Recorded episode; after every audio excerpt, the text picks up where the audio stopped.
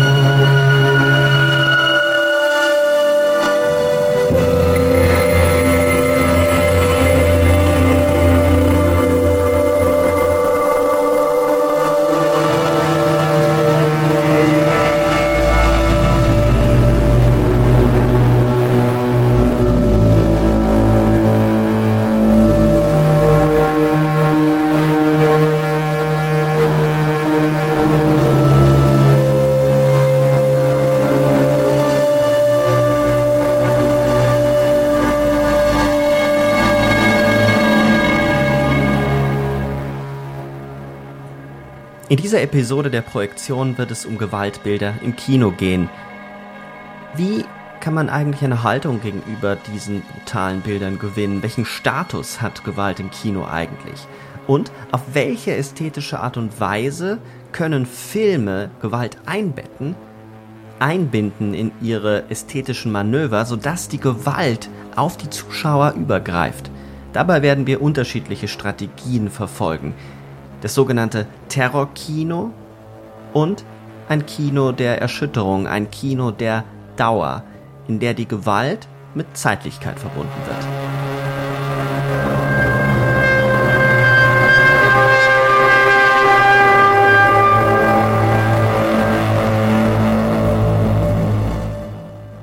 Diskutieren werden wir unter anderem Filme wie Hostel und Saw, aber auch Michael Hanekes Funny Games und Gaspar Noés berüchtigten Irreversibel.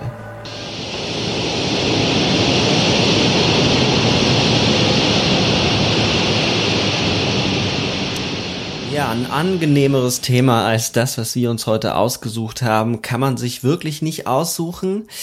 Ist natürlich Quatsch. Äh, es wird heute auf jeden Fall unangenehm werden, denn wenn man über Gewalt spricht, kommt man daran nicht vorbei. So viel schon mal zur Warnung. Hallo Markus. Hallo Sebastian. Ich freue mich, dass wir wieder eine offizielle Folge von Projektionen haben. Wir haben ja relativ viel äh, Zusatzprogramm in letzter Zeit gemacht und äh, Sonderformate, äh, sehr schöne Sonderformate allerdings, aber es ist auch mal wieder eine Erholung mit dir zu zweit ein relevantes Filmthema zu diskutieren.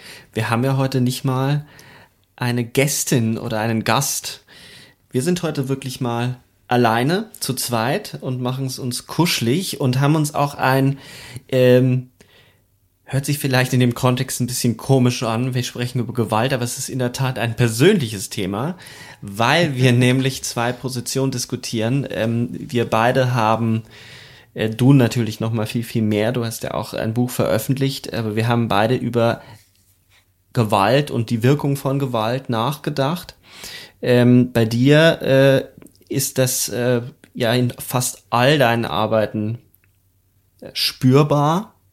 Aber du hast eben das Buch Terrorkino geschrieben, wo du explizit mhm. dieses äh, Phänomen angehst. Und ich habe meine Abschlussarbeit, meine Masterarbeit damals eben über Gewalt, Affekt und ähm, Zeitlichkeit von Gewalt im, im Kino geschrieben.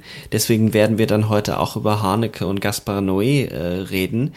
Aber äh, bevor wir das tun, was ich immer so lustig finde, als ich die Arbeit geschrieben habe, ich muss, so ganz kriege ich es nicht mehr zu, zusammen zeitlich. Ich muss mitten in, in dem Prozess gesteckt haben. Und da war eine Tagung äh, in irgendeinem Institut, Französisches Kulturinstitut, was weiß ich, zu Bataille und dort hast du auch gesprochen und weil ich nämlich Terrorkino damals auch für die Arbeit rezipiert habe, gelesen habe, ähm, bin ich da hingegangen. Also ich kannte dich schon, bevor du mich überhaupt kanntest, bevor wir uns kennengelernt haben. Ähm, und du hast über der letzte Tango in Paris gesprochen. Oh ja. Ähm, und da waren einige sehr, sehr aufgebracht. Äh, es ist, ich meine, das ist eigentlich schon faszinierend. Das ist äh, mehrere Jahre her, das war 2013 und da war schon große Aufregung über die Vergewaltigungsszene, über die Butterszene ähm, in dem Film. Auf jeden Fall warst du, weil die Diskussion so unglaublich schleppend und teilweise auch echt bösartig geführt wurde, warst du so schlechter Laune, dass du kein Wort mit mir gesprochen hattest, obwohl ich dich angesprochen habe. Und ich dachte mir dann noch so, was ist das eigentlich für ein Penner? Und im Nachhinein, weil ich wusste ja nicht, dass du da so so wütend oder so, so ein bisschen angefressen warst wegen der Situation. Und ist, das hat sich dann im Nachhinein dann geklärt und herausgestellt. Aber das war, ich finde das immer eine schöne Anekdote. Ja, das ist äh, eine sehr äh, spezielle Tagung gewesen und äh, ich habe damals diskutiert, äh, ob es ein transgressives Kino im Sinne von Josh Bataille geben kann und warum möglicherweise nicht und habe das anhand von zwei Szenen aus Der letzte Tango in Paris diskutieren wollen. Ähm, das Problem ist, das scheiterte in dieser Tagung, die äh, recht fürchterlich war eigentlich. Vor allem, weil ich weiß noch, dass sie Rita Bischof, eine der absoluten Parteispezialistinnen in Deutschland, nicht eingeladen hatten. Die war aber als Gast da. Oh, wow. Also hin, die saß hinten und war äh, schon auch total ähm, schlecht gelaunt, ja. Und es war sehr offensichtlich, dass die meisten einfach die Texte von Bataille fast nicht oder nicht kannten. Und eigentlich, und das war auch die einzige Frage, über die dann diskutiert wurde, ähm, muss man nicht eigentlich erstmal darüber reden, wie frauenverachtend der Film Der letzte Tango in Paris eigentlich ist. Und ich habe dann gesagt, nein, äh, darüber muss man jetzt nicht reden, weil wir ein anderes Thema mhm. haben in dieser mhm. Tagung. Ich erinnere mich. Und ja. wir jetzt darüber reden, dass äh, ob das eine transgressive Szene sein könnte oder auch nicht und wenn nicht, warum nicht. Und ähm, deswegen war ich tatsächlich sehr schlecht gelaunt, weil mir war das Thema damals sehr wichtig und äh, ich habe auch nicht verstanden, warum man so respektlos mit Konzepten umgeht und mit dem Thema der Tagung Tagung selbst. Aber das lag auch an den Veranstaltern damals. Aber gut, ähm, genug damit. Ich freue mich äh, im Nachhinein dennoch, weil ich äh, meine heutige äh, gute äh, Freundin, Kollegin Rosemarie Brucher aus Wien dort kennengelernt habe. Und äh, das war natürlich schon etwas wert. Und es tut mir sehr leid, dass ich dich damals äh, nicht entsprechend gewürdigt habe. Ich habe dir längst verziehen. Das freut mich total. Ja, ich möchte noch was anderes dazu sagen. Ähm, es ist ja äh, ein bisschen so ein Fluch, wenn man sich äh, auch nur ähm, ansatzweise mit diesen Themen beschäftigt, äh, die wir auch heute diskutieren werden. Äh, gerade als Geisteswissenschaftler wird man relativ schnell festgenagelt auf diese Themen. Äh, ich benutze diese Metapher jetzt bewusst, weil sie, da schwingt viel mit Martyrium, Gewaltanwendung, Exekution. Ja. Nein, und äh, es ist immer so ein bisschen suspekt Aspekt ähm, Gewaltforschung in der Kultur selbst und Gewaltforschung in den Medien äh, ist etwas klar, kann man machen, dann ist man eben festgelegt darauf. Also äh, Kunschik zum Beispiel als Publizistikprofessor ist da in Mainz der Spezialist gewesen. Ähm, das ist dann so, als würde man nichts anderes machen, einfach weil viele Leute froh sind, dass sie jemanden haben, den sie dazu einladen können und es selbst nicht machen müssen. Es ist also ein sehr verfemtes Thema.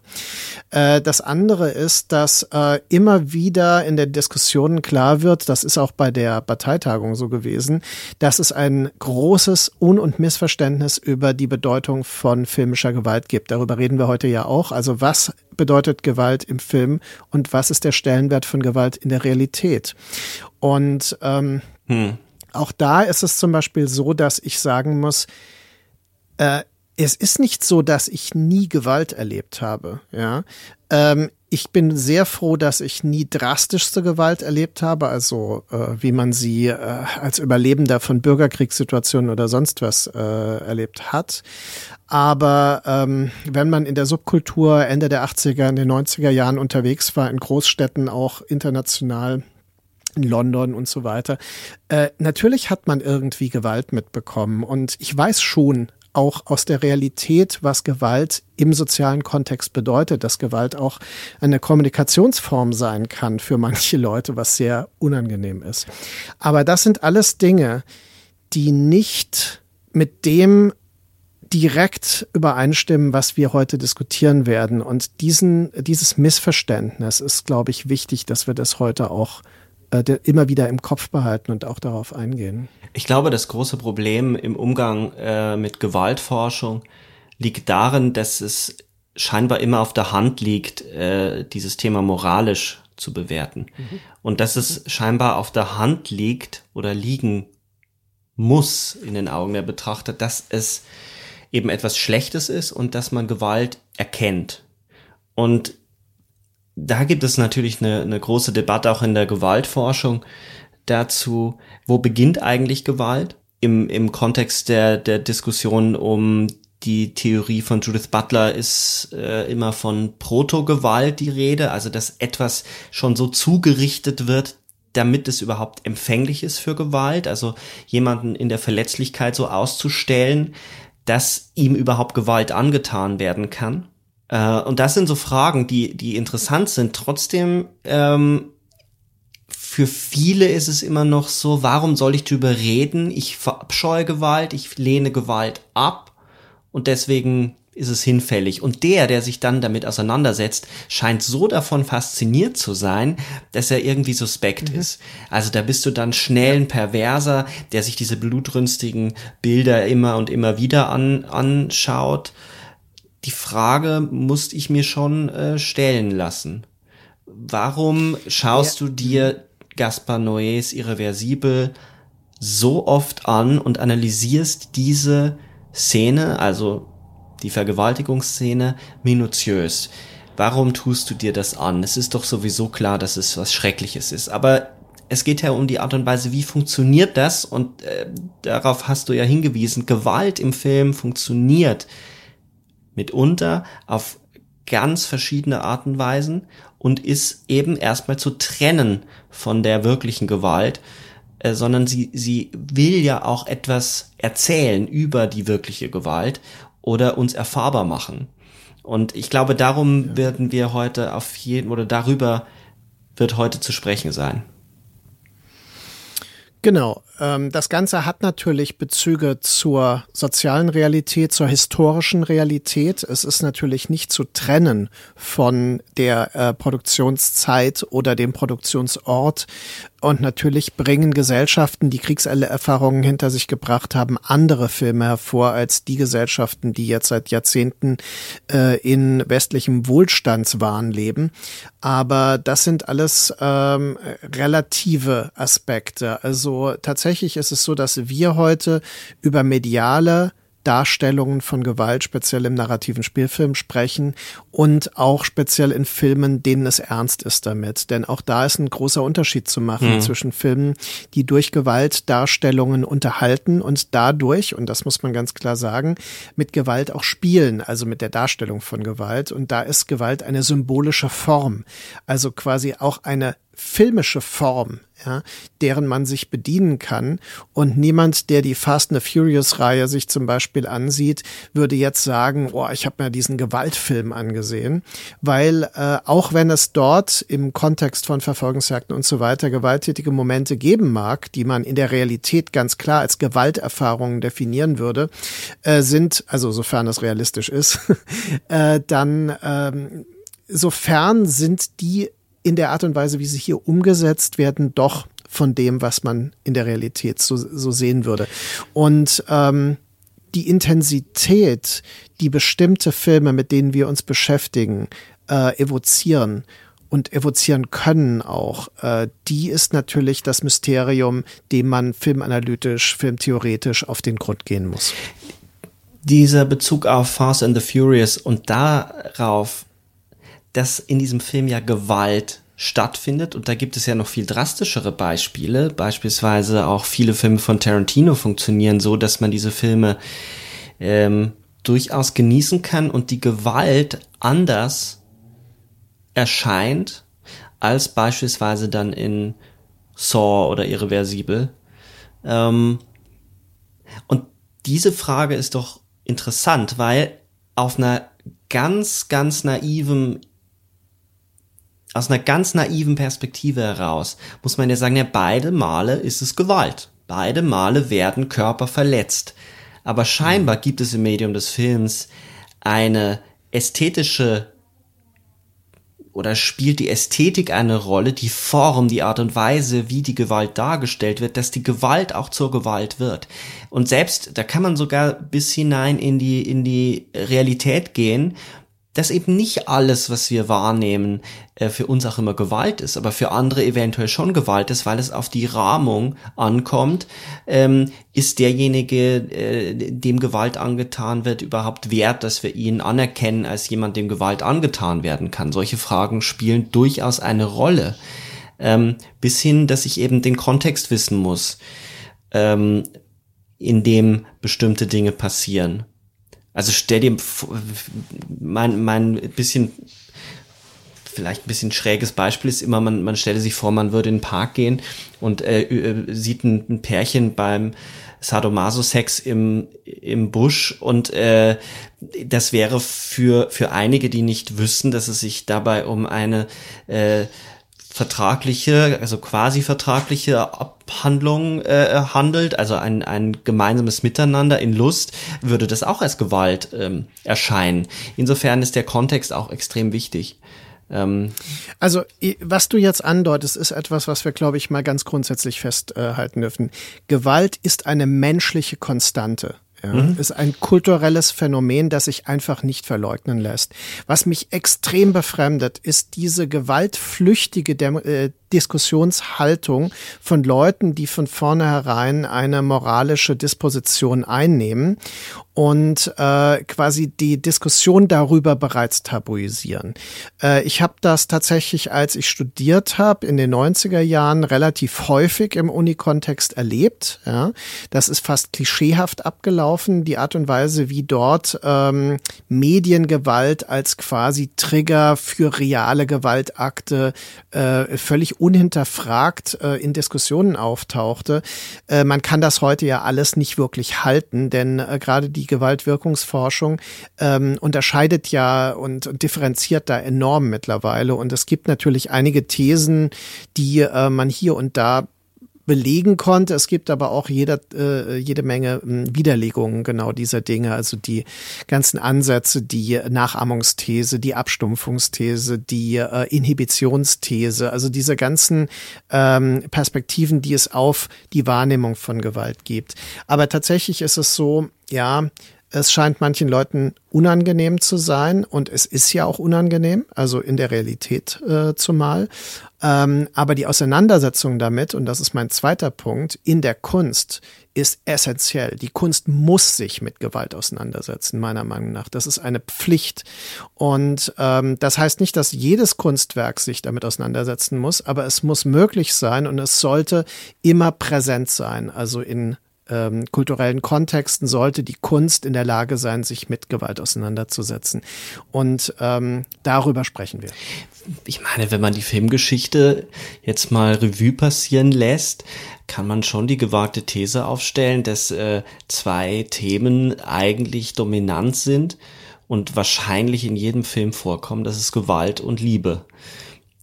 Also der in, in der Themensetzung geht es immer um diese beiden Pole in unterschiedlichen Ausprägungen. Alleine deswegen, glaube ich, kommt man nicht drum herum, auch zu sagen, dass die Gewalt schon ein eines der Themen ist und auch etwas ist, wo, mhm. wo versucht wird, sichtbar werden zu lassen, erfahrbar werden zu lassen, was das ist.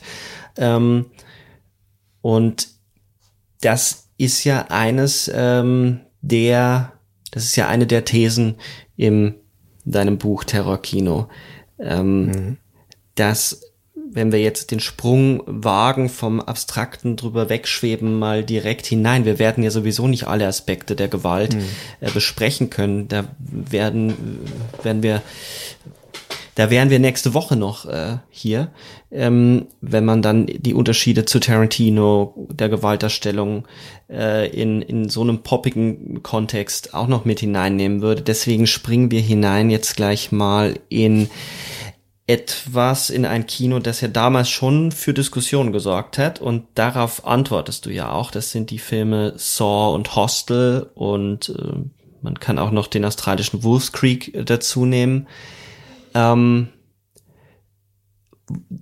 unter dem Wort Torture Porn sind ja immer firmiert unter dem Schlagwort. Und dein Buch ist ja schon eine Antwort darauf, dass du sagst, ihr macht es euch ein bisschen zu einfach, wenn ihr einfach nur sagt, hier geht es um eine um Entertainment und man, man weidet sich an der Folter. Kannst du noch mal deine Position da ein bisschen skizzieren, was so dein im Vorfeld des Buches auch deine Überlegungen waren? Mhm. Also da müssen wir auf jeden Fall in die Filmgeschichte zurückgehen. Du hast es schon angedeutet. Und da fällt zunächst mal auf, dass, ähm, wie du ja schon sagtest, äh, äh, Gewalt ein Motiv ist, das von Beginn der Filmgeschichte an eine Rolle spielt. Das mag auf spielerische Weise sein, äh, wie in ähm, La Roseur Arrosée, ähm, der äh, mit dem Gärtner, der dann den Jungen, der ihm den Streich spielt, äh, verhaut oder sowas. Hm. Das ist natürlich äh, eine total harmlose Form, aber es gibt natürlich dann das Staging also die Nach, das, das Nachahmen von Hinrichtungssituationen sehr früh, also noch äh, vor 1900. Und äh, dann gibt es natürlich äh, ja, 1915 in Birth of a Nation Rassismus und Bürgerkrieg. Es gibt äh, in den Pre-Code-Filmen ähm, um 1930, bevor der Hays Code in Amerika installiert wurde, gibt es äh, relativ drastische Momente. Also der Stummfilm Ben Hur zum Beispiel zeigt äh, verstümmelte Körper. Ähm, es gibt äh, wirklich gerade Historienfilme nehmen sich da relativ viel raus. Und das würde übrigens genauso für Nacktheit und äh, Andeutung von Sexualität gelten. Äh, Scarface ist ein solcher Film von Howard Hawks und so weiter. Ähm, und in diese Zeit äh, fällt äh, natürlich auch die Entstehung des Horrorfilms. Und ähm, der Horrorfilm, der in Deutschland ja als Gruselfilm lange Zeit formierte, äh, das war noch in meiner Kindheit und Jugend ein, ein feststehender Begriff, dass man einen Gruselfilm guckt. Äh, das ist natürlich ein anderes Phänomen als Horror. Horror ist ja wirklich äh, die, die nackte Angst ja, das Grauen, das pure hm. Grauen. Während äh, das Gruseln ein wohliger Schauer ist. Und äh, das ist im Grunde eine parallele Entwicklung, die äh, von diesen eher atmosphärischen, klassischen, äh, oft historisch verorteten Horrormodellen, wie wir sie aus den Universal-Horrorfilmen kennen, die also die Gothic Fiction adaptiert haben, äh, durch die Modernisierung immer näher an das Publikum heranrückte. Modernisierungsschritte sind zum Beispiel die äh, Gegenwarts, psychologischen Gegenwarts-Horrorfilme, die ähm, Jacques Tourneur zum Beispiel, der berühmte Film Noir Noir-Regisseur auch, äh, gedreht hat mit Cat People und I Walked with a Zombie. Das sind im Grunde Filme, die ähm, die übernatürlichen Elemente relativ vage lassen, aber so eine Art äh, moderne Terrorsituation äh, evozieren, also die durchaus Gegenwartsbezüge hat, aus denen man sich nicht so leicht distanzieren kann. Der nächste Schritt der Modernisierung wäre dann in den 60er Jahren und da sind wir ja in der Phase, wo der Hays Code in Amerika zum Beispiel als Zensurinstanz langsam ausgedient hat. Ähm, wo wir dann gegenwartsbezogene Filme wie Rosemary's Baby oder ähm, äh, Night of the Living Dead haben, hm. also diesen frühen Zombie-Film von Romero, dann ähm, ist das im Grunde für mich dieser Modernisierungsschritt um 1968 der Anlass gewesen, darüber nachzudenken, wird hier nicht bereits der klassische Horror, also quasi der durch die fantastische übernatürliche Bedrohung erzeugt wird, zu einer Form von menschlichem Terror. Und menschlicher Terror äh, wird zum Beispiel ausgeübt in The Texas Chainsaw mhm, Massacre. Mhm, und das ist ein Film von 1974 bereits. Ja. Menschlicher Terror wird ausgeübt in äh, Filmen wie Freitag der 13., wie Maniac. Und das, da sind wir dann 1980 schon. Und äh, wir können aber auch im New Hollywood Filme sehen wie Deliverance, beim Sterben ist jeder der Erste, wo äh, ja nicht umsonst auch eine sehr berüchtigte sexuelle Gewalt ausgeübt wird gegen einen äh, Mann zum Beispiel. Also es ist eine legendäre Szene in einem Hollywood-Film. Und äh, all das sind Terrorsituationen, die ähm, im Grunde diese Terrorerfahrung der Personen im Film auf das Publikum übertragen. Und das ist der, der nächste wichtige Punkt für mich. Also quasi diese Modernisierungsschritte, die das Grauen vom Übernatürlichen ins Menschliche, in die soziale Sphäre, immer näher an das Publikum heranrücken und dann die Erfahrung, die Terrorerfahrung tatsächlich spürbar machen wollen. Ein Film wie Maniac von William Lustig schafft das ziemlich gut, diesen Urban Terror, quasi die, die Angst in der Großstadt sich zu bewegen, mhm. also in der mhm. U-Bahn und in öffentlichen Toiletten und so weiter. Das schafft er eigentlich ziemlich gut. Äh, Cruising von äh, William Friedkin hat auch solche Terrorelemente meiner Meinung nach, wenn man im Central Park sich bewegt nachts und so weiter. Das ist äh, natürlich damals noch viel realistischer gewesen, weil ja New York, äh, gerade Manhattan, sehr wild war zu dieser Zeit. Das ist äh, heute mit Sicherheit nicht mehr ganz so drastisch.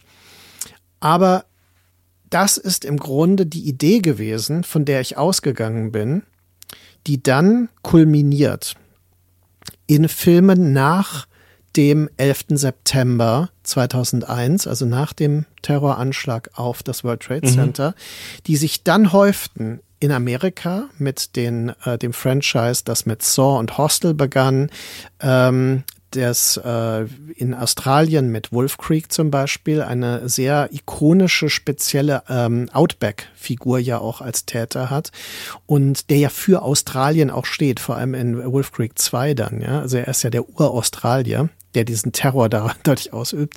Und ähm, dann in Frankreich natürlich gibt es dann Filme wie High Tension, vor allem aber auch Inside, Frontier und Martyr, die dazu zählen. Also äh, die Idee war, äh, wie ist das zu erklären? Also wie kommt man zu diesem Punkt, dass nach einem Ereignis in der Realität eine Häufung von Filmen stattfindet, die aber zurück in die Filmgeschichte reicht und quasi so eine Genese aufweisen vom, vom Horror Konzept zum Terror hin. Und das ist im Grunde die Entwicklung, die ich versucht habe in dem Buch Terrorkino, Angstlust und Körperhorror, erschienen im Berzenfischer Verlag, damals nachzuvollziehen. Jetzt eine der großen Veränderungen, du sprichst von, von äh, Lustigs ähm, Film und von den, den Filmen, die im Underground äh, zirkuliert sind. Jetzt gibt es ja aber doch eine Verschiebung, nämlich mit Saw und Hostel kommt das Ganze ja im Mainstream an. Hm. Das ist ja die eine Sache, die ähm, aber noch auf ein viel größeres Problem verweist, nämlich all diese Filme sind ja auch mitunter Kultfilme geworden. Texas mhm. Chainsaw Massacre ist ein Kultfilm. Auch Maniac ist ein Kultfilm. Jetzt auch ähm, durch das Remake von Alexandre Ajab, also produziert hat er es zumindest, ähm, mhm. ja auch noch mal ins breite Bewusstsein geholt und jetzt auch frei verfügbar. Wie gehst du damit um? Was wäre deine Antwort, dass es schon eine Lust darauf gibt, diese Filme zu schauen? Und was bedeutet dann in dem Zusammenhang Kult und der Einbruch in den Mainstream?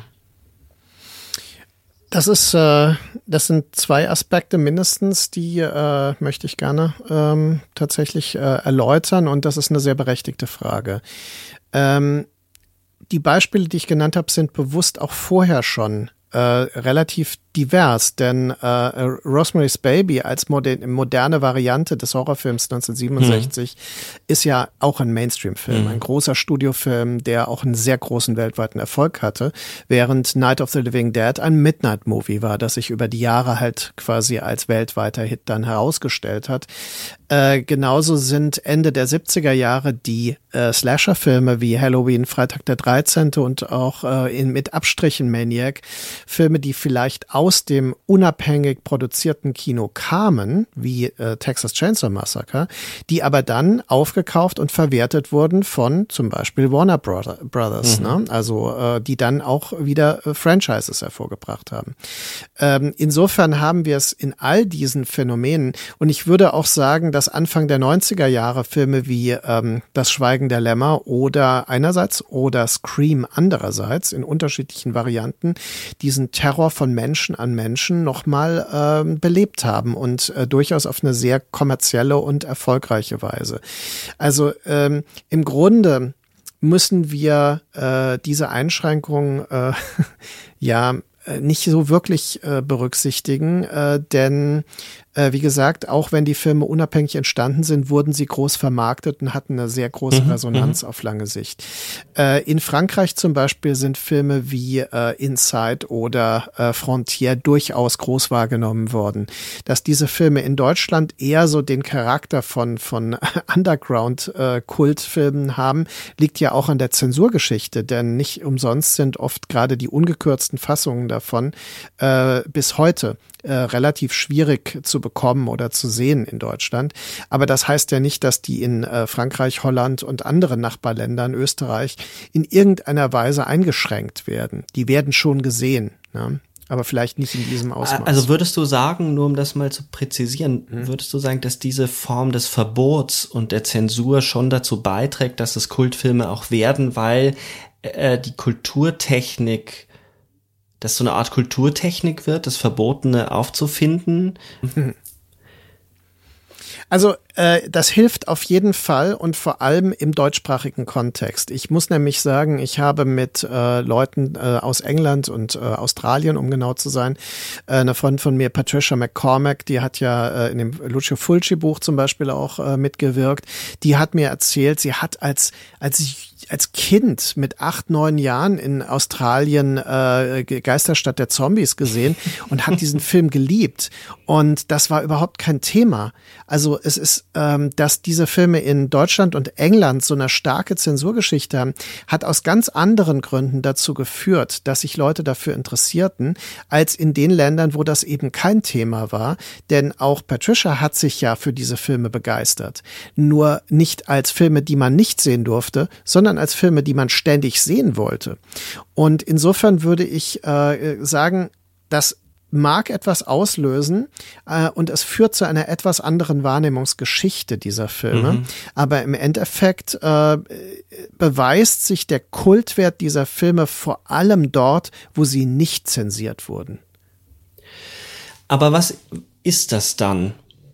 Äh, es sind ja Filme, die den Terror des Menschen am Menschen zeigen und den ja durchaus drastisch zeigen. Es sind ja, ja. alles Filme mit sehr, sehr drastischen Gewaltdarstellungen. Das mag dann abnehmen und zunehmen.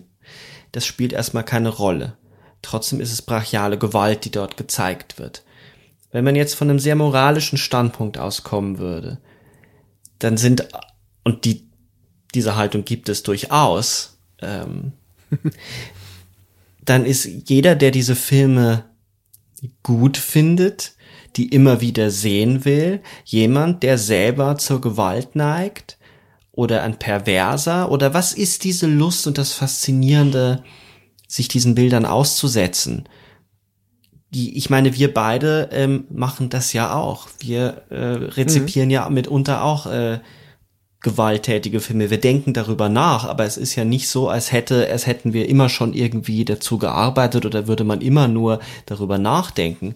In dem Buch Terrorkino ähm, gehe ich ja von zwei Dingen aus. Das erste ist, dass ähm, man Film, also gewalttätige Szenen im Film nicht notwendigerweise aus der Perspektive von Tätern und Täterinnen erlebt, sondern durchaus aus der Sicht der Opfer erlebt. In den meisten Filmen ist die Identifikationsbasis äh, das momentane Opfer. Und es gibt natürlich filmische Inszenierungen, Erzählungen, wo eine in Anführungszeichen Gewalt ausübende Perspektive die Identifikationsbasis ist. Aber das sind zum Beispiel Rachegeschichten, mhm. das sind äh, Actionfilme, das sind Filme, in denen äh, die Justiz quasi, also Polizeifilme, in denen Justiz Gewalt ausübt und so weiter. Also das sind alles ähm, andere Modelle als die, die du jetzt ansprichst.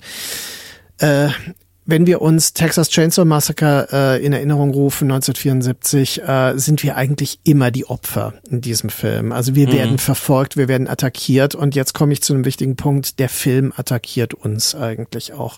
Also dieser äh, Lärm, also das Knattern der Motorsäge, mhm. äh, die Schreie, äh, die Nahaufnahmen, mit denen quasi der Film auf uns einstürzt, das ist eigentlich auch ein Terror des Films an uns. Und das ist eine ähm, Doppeldeutigkeit, die der Titel Terrorkino evozieren möchte. Das möchte ich auf jeden Fall festhalten, denn äh, es gab, als das Buch rauskam, relativ häufig Leute, die äh, meinen, hä, was soll denn das sein? Terrorkino, wieso denn? Weil, wieso braucht man da jetzt einen neuen Namen? Ne? Und dann äh, habe ich natürlich gesagt, gut, man muss es unterscheiden vom klassischen Horrorfilm und so mhm. weiter. Aber mhm. es geht eben auch um den Terror, der äh, stilistisch, ne? also auf filmästhetische Weise an uns ausgeübt wird. Und das ist mir dann aufgefallen, ist ein unheimlicher Affektmoment für viele. Denn ähm, wenn man Filme von, wie zum Beispiel Requiem for a Dream sieht, das ist ja auch ein Film, der ist jetzt kein Terrorfilm im eigentlichen Sinne, sondern es ist aber ja. ein Film, der Terror ausübt. Mhm. Und äh, das trifft also so, sagen wir, die Freunde des klassischen Erzählkinos äh, bis ins Mark. Ja, also das ist äh, das eigentliche Skandalon ist die Art und Weise, wie diese Filme inszeniert sind, nicht so sehr, was sie dann zeigen. Das kommt natürlich in Fällen wie Saw oder Hostel dazu, aber speziell die Saw-Filme und vor allem äh, ab dem dritten, vierten Teil wird das ja immer exzessiver, ist dieses ähm, dieses Schnittgewitter ja, die mhm. Art und mhm. Weise, wie in kürzesten äh, Einstellungen und durch eine staccatoartige Musik hier von Charlie Closer äh, diese Dinge uns eingehämmert werden, buchstäblich, ist das so eine Gewaltausübung des Films am Publikum. Und das heißt, wiederum, wir werden die Opfer. Und äh, meine Hauptthese in der Hinsicht ist also, der, äh, als Publikum identifiziere ich mich fast nie mit dem Täter in diesen Filmen. Ich bin fast immer das Opfer und das auf mehreren Ebenen. Das Zweite, was ich in dem Buch hier entwickle, ist die These, dass Filme, auch wenn sie ähm, oberflächlich gesehen damit äh, nichts zu tun äh, haben, zu haben scheinen, durchaus die Realität reflektieren. Und wir müssen bedenken, dass äh, nach dem Anschlag äh, vom 11. September 2001 ja äh, der äh, die Kriege, der War on Terror, ja, stattfand. Deswegen ist auch, glaube ich, der Begriff Terrorkino dann nochmal dreideutig, ja, mhm. äh, weil er eben indirekt mit diesem Terrorismuskrieg ähm, dann zusammenhängt und gleichzeitig die Debatte um die Folterung von potenziellen Terroristen äh, war in der Öffentlichkeit verankert. Und das kulminierte ja in diesen Skandal um die Ausschreitungen in Abu Ghraib, also in diesem Gefängnis, äh, wo eben amerikanische äh, Wärterinnen und Wärter äh, Gefangene arrangierten zu Tableau Vivants, zu äh, sadistischen Spielen animierten, das dann aufnahmen und so weiter, sie degradierten und dabei durchaus solche Elemente, wie man sie aus die 120 Tage von Sodom äh, mhm. kennt und so weiter, eine Rolle spielten. Und das sind exakt Szenarien, wie man sie dann in ähm, den äh, Versuchsaufbauten, will ich mal sagen, in zum Beispiel Hostel ähm, wiederfindet. Ne? Also dass, dass wirklich Elemente hier äh, wieder auftauchen, die zumindest stilistisch, ästhetisch eine Reflexion äh, von der damaligen historischen Realität, würde ich mal sagen, ähm, ermöglichen. Und das sind diese beiden wichtigen Punkte, die äh, in dem Buch äh, ausgeführt werden, dass also die Identifikation mit den Opfern, für mich wesentlich ist und gleichzeitig die Filme eine Reflexion des aktuellen Diskurses mittragen, der vor allem damals ein Folterdiskurs war. Ich, ich will da jetzt trotzdem noch mal schärfer nachfragen in Bezug auf äh, die Franchise Entwicklungen, dass diese Filme schon auch gefeiert werden von äh, Leuten als, als ähm, in, in, in den Gewaltexzessen auch gefeiert werden. Ähm, es gibt ja auf YouTube, wenn man äh, eingibt, ähm, Saw, Zusammenschnitt bloß der Folterszenen. Als würde Saw nur aus diesen Szenen bestehen. Das gibt's aber von allen möglichen äh, Genrefilmen und Horrorfilmen. Ne? Also ähm, den, den Kill-Count äh, in, auch in Actionfilmen gibt es ja äh, durchaus relativ häufig auf YouTube. Und das ist ja ein Zusammenschnitt der Gewalt grundsätzlich. Also das heißt, wovon du sprichst, ist eigentlich die Reduktion der Filme auf ihre Sensationsmomente, in denen Gewalt dargestellt wird. Und ich glaube, da sind wir wirklich an einem äh, wichtigen Punkt, weil du sagst Sensationsmomente. Ähm, da muss man sich schon mal moralisch auch frei machen. Das sind ja durchaus Momente, die auf uns einwirken, die intensiv sind, die mhm. etwas mit uns machen. Und das kann ja auch ein Moment der Lust in Anführungszeichen, eine ästhetische Lust auslösen, so mhm. etwas mhm. an sicherer Distanz durchzumachen, sich dem auszusetzen. Mhm. Wenn man jetzt nicht sofort in die äh, obere Schublade der Philosophie greifen will, könnte man sagen, diese Filme erden einen natürlich auch. Es würde, ich würde sagen, vieles, was so Kill-Count-mäßig das zelebriert, sind auch oft so Art Mutproben. Wer, wer hält mehr aus? Ähm, ähm, wer ist männlicher? Also ich kenne das aus der Schulzeit noch. Ich hatte hm.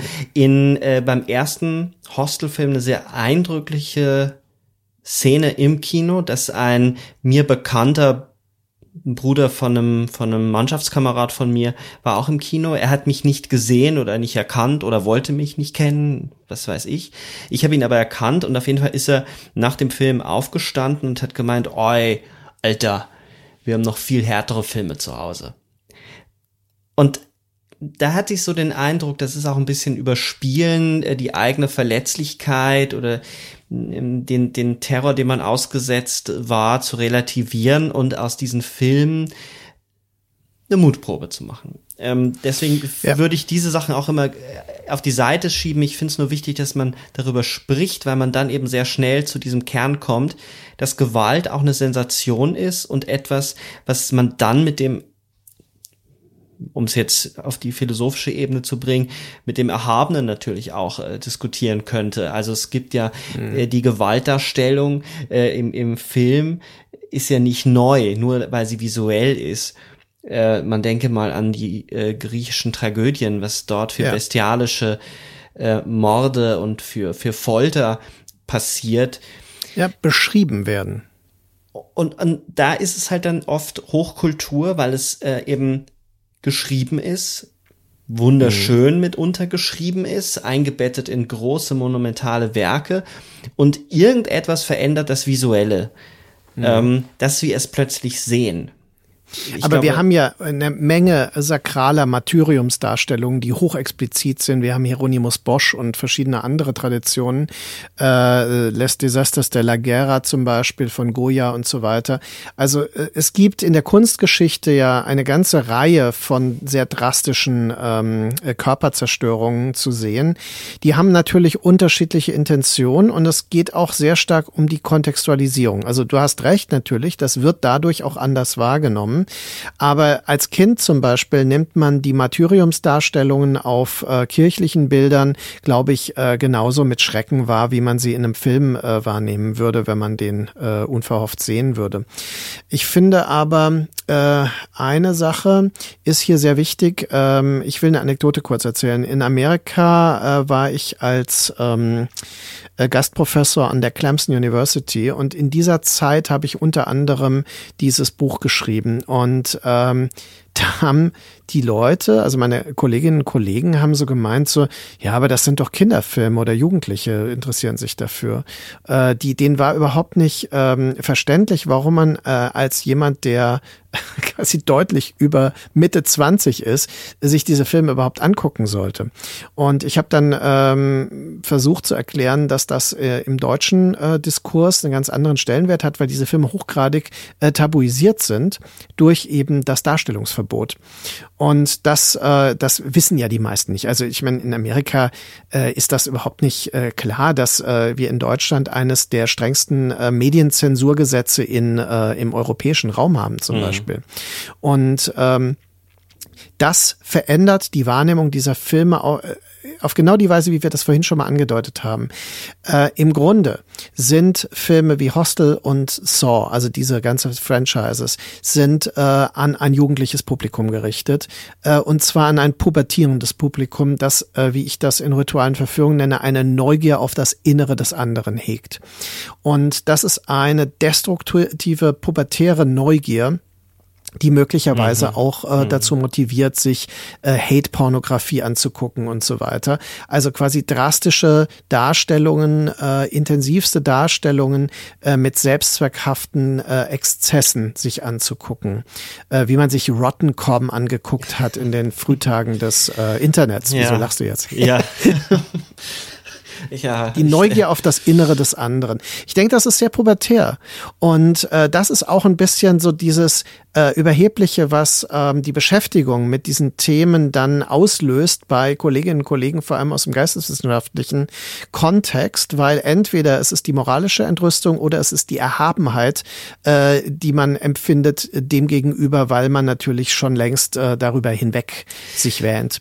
Ja, aber die, äh, immer, ähm, ich wäre vorsichtig, den Begriff der Erhabenheit ähm, so zu verwenden, ja, weil sorry, ich, ja. ich glaube schon, dass das eines der, der Schlüssel ist, ähm, sich ernsthaft mhm. damit auseinanderzusetzen, mhm. abhängig von einer Pubertät pubertären Neugier, die durchaus auch ihren Stellenwert hat. Ähm, man denke nur an ähm, unsere Episode über Cronenberg, wo David Cronenberg ja äh, von seiner Enkelin erzählt, die mal ja. Käfer auseinander nimmt. Das ist ja derselbe Impuls, zu mhm. verstehen zu wollen und auch nachempfinden zu wollen, wie, wie funktioniert das und wie, wie, was passiert eigentlich? Ich meine, Saw ist ja sehr, sehr technisch und das größte Faszinosum an diesem Film für viele ist ja, wie funktioniert diese Falle jetzt? Wie funktioniert mhm. das jetzt? Was wird hier eigentlich zerrissen oder auf welche Art mhm. und Weise wird diese, diese Person, zu der man ja meistens überhaupt keine emotionale Bindung hat, zerstört? Mhm.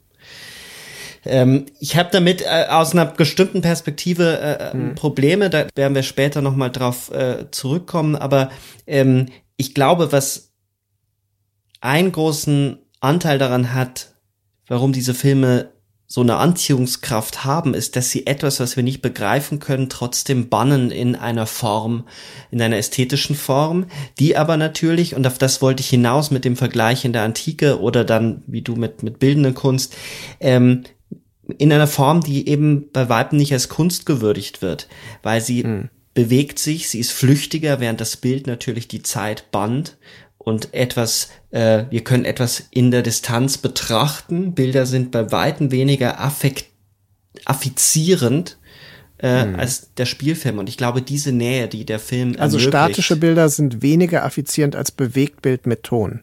Ja, und vor allem dieses in einem Kino sitzen, in, in, in ein, ja. eingespannt zu werden. In, das Dispositiv Kino ist dabei ja. wichtig.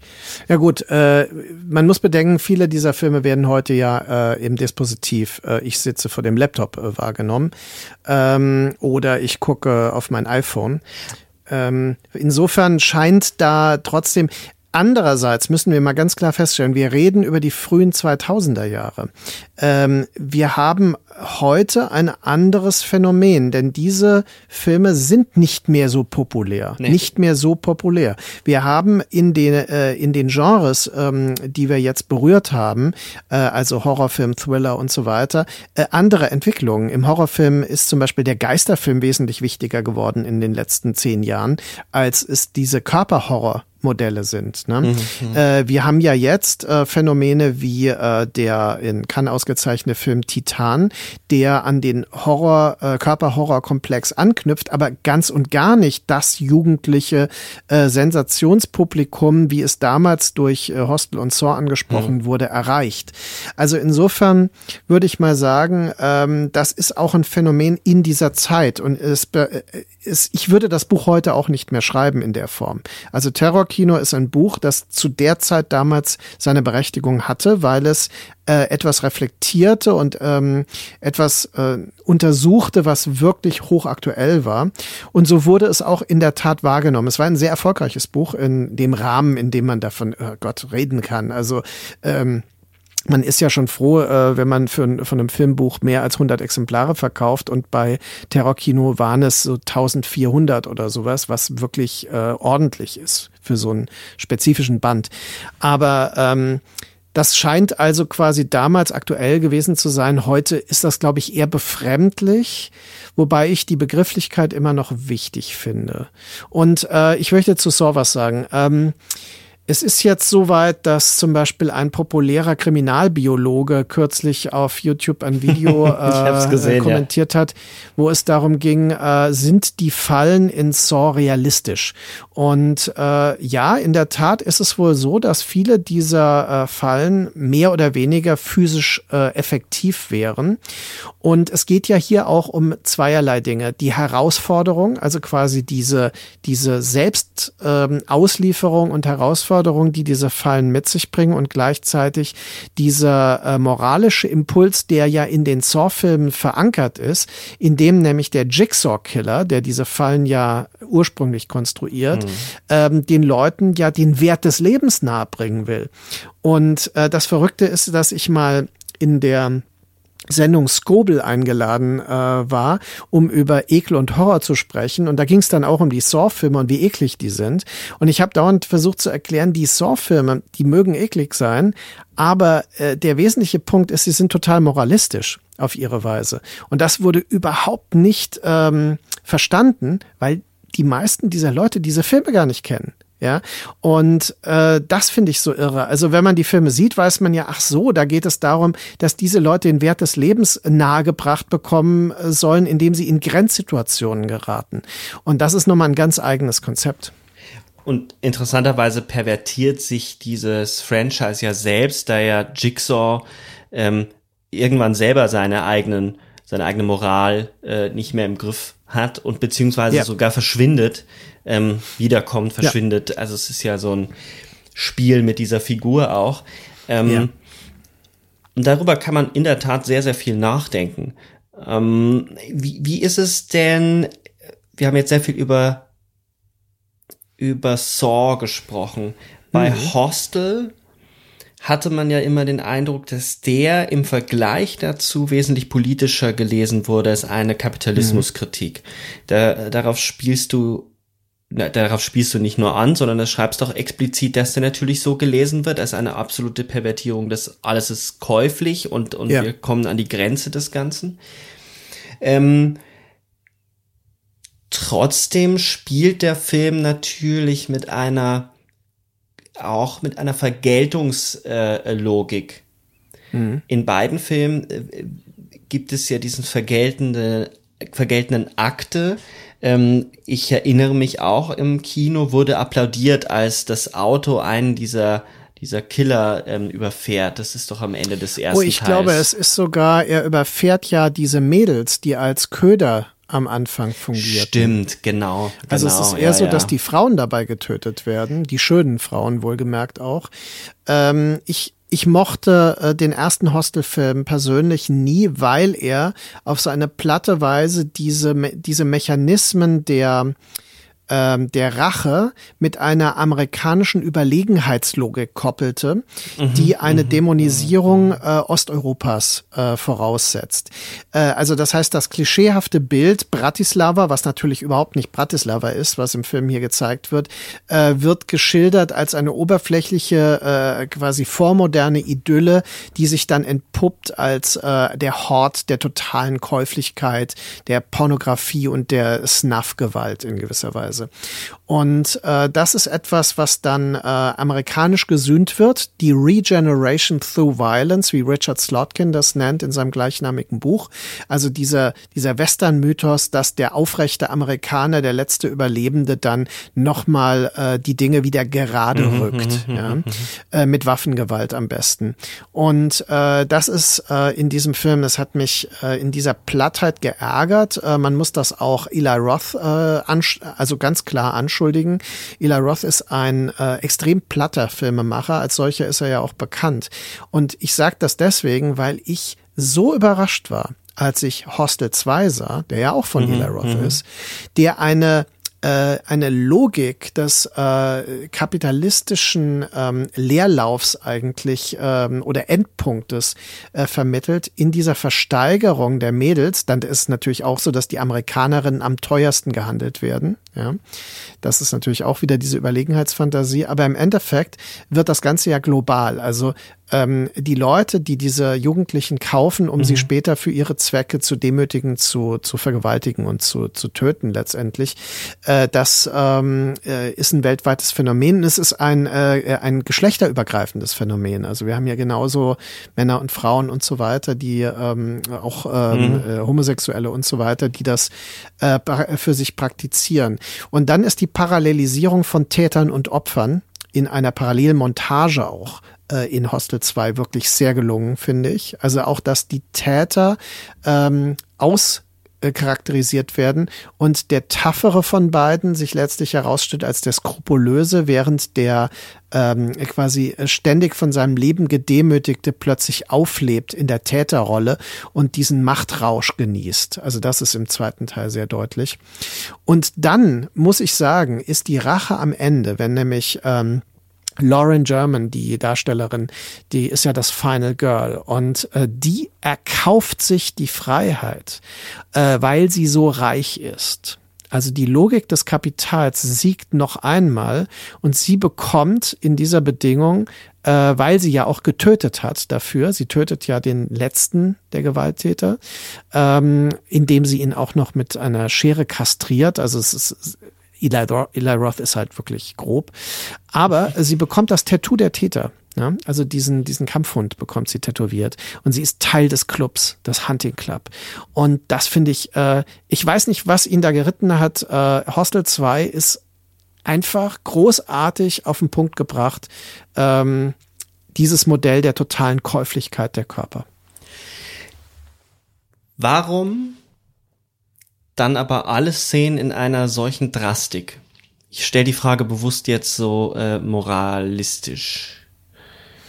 Also ich denke, es gibt ähm, tatsächlich äh, eine, eine Ambivalenz, die diese Filme äh, ansprechen, ähm, zum Beispiel auch eine äh, sexualisierende Ambivalenz, äh, die am meisten in Deutschland vor allem beanstandete und auch zensierte Szene aus Hostel 2 ist ja die Bathory-Sequenz, wo die weibliche lesbische Täterin mhm. ähm, quasi ausgerechnet die, die, das nerdige Mädel, wo man denkt, die überlebt sicher, weil in der Logik der 70er Jahre Filme wäre sie ja das Final Girl aber sie wird dann von ihr äh, quasi äh, buchstäblich mit der Sense geschlachtet und äh, die äh, nackte Täterin badet in dem Blut des Opfers und das ist natürlich hochgradig sexualisiert.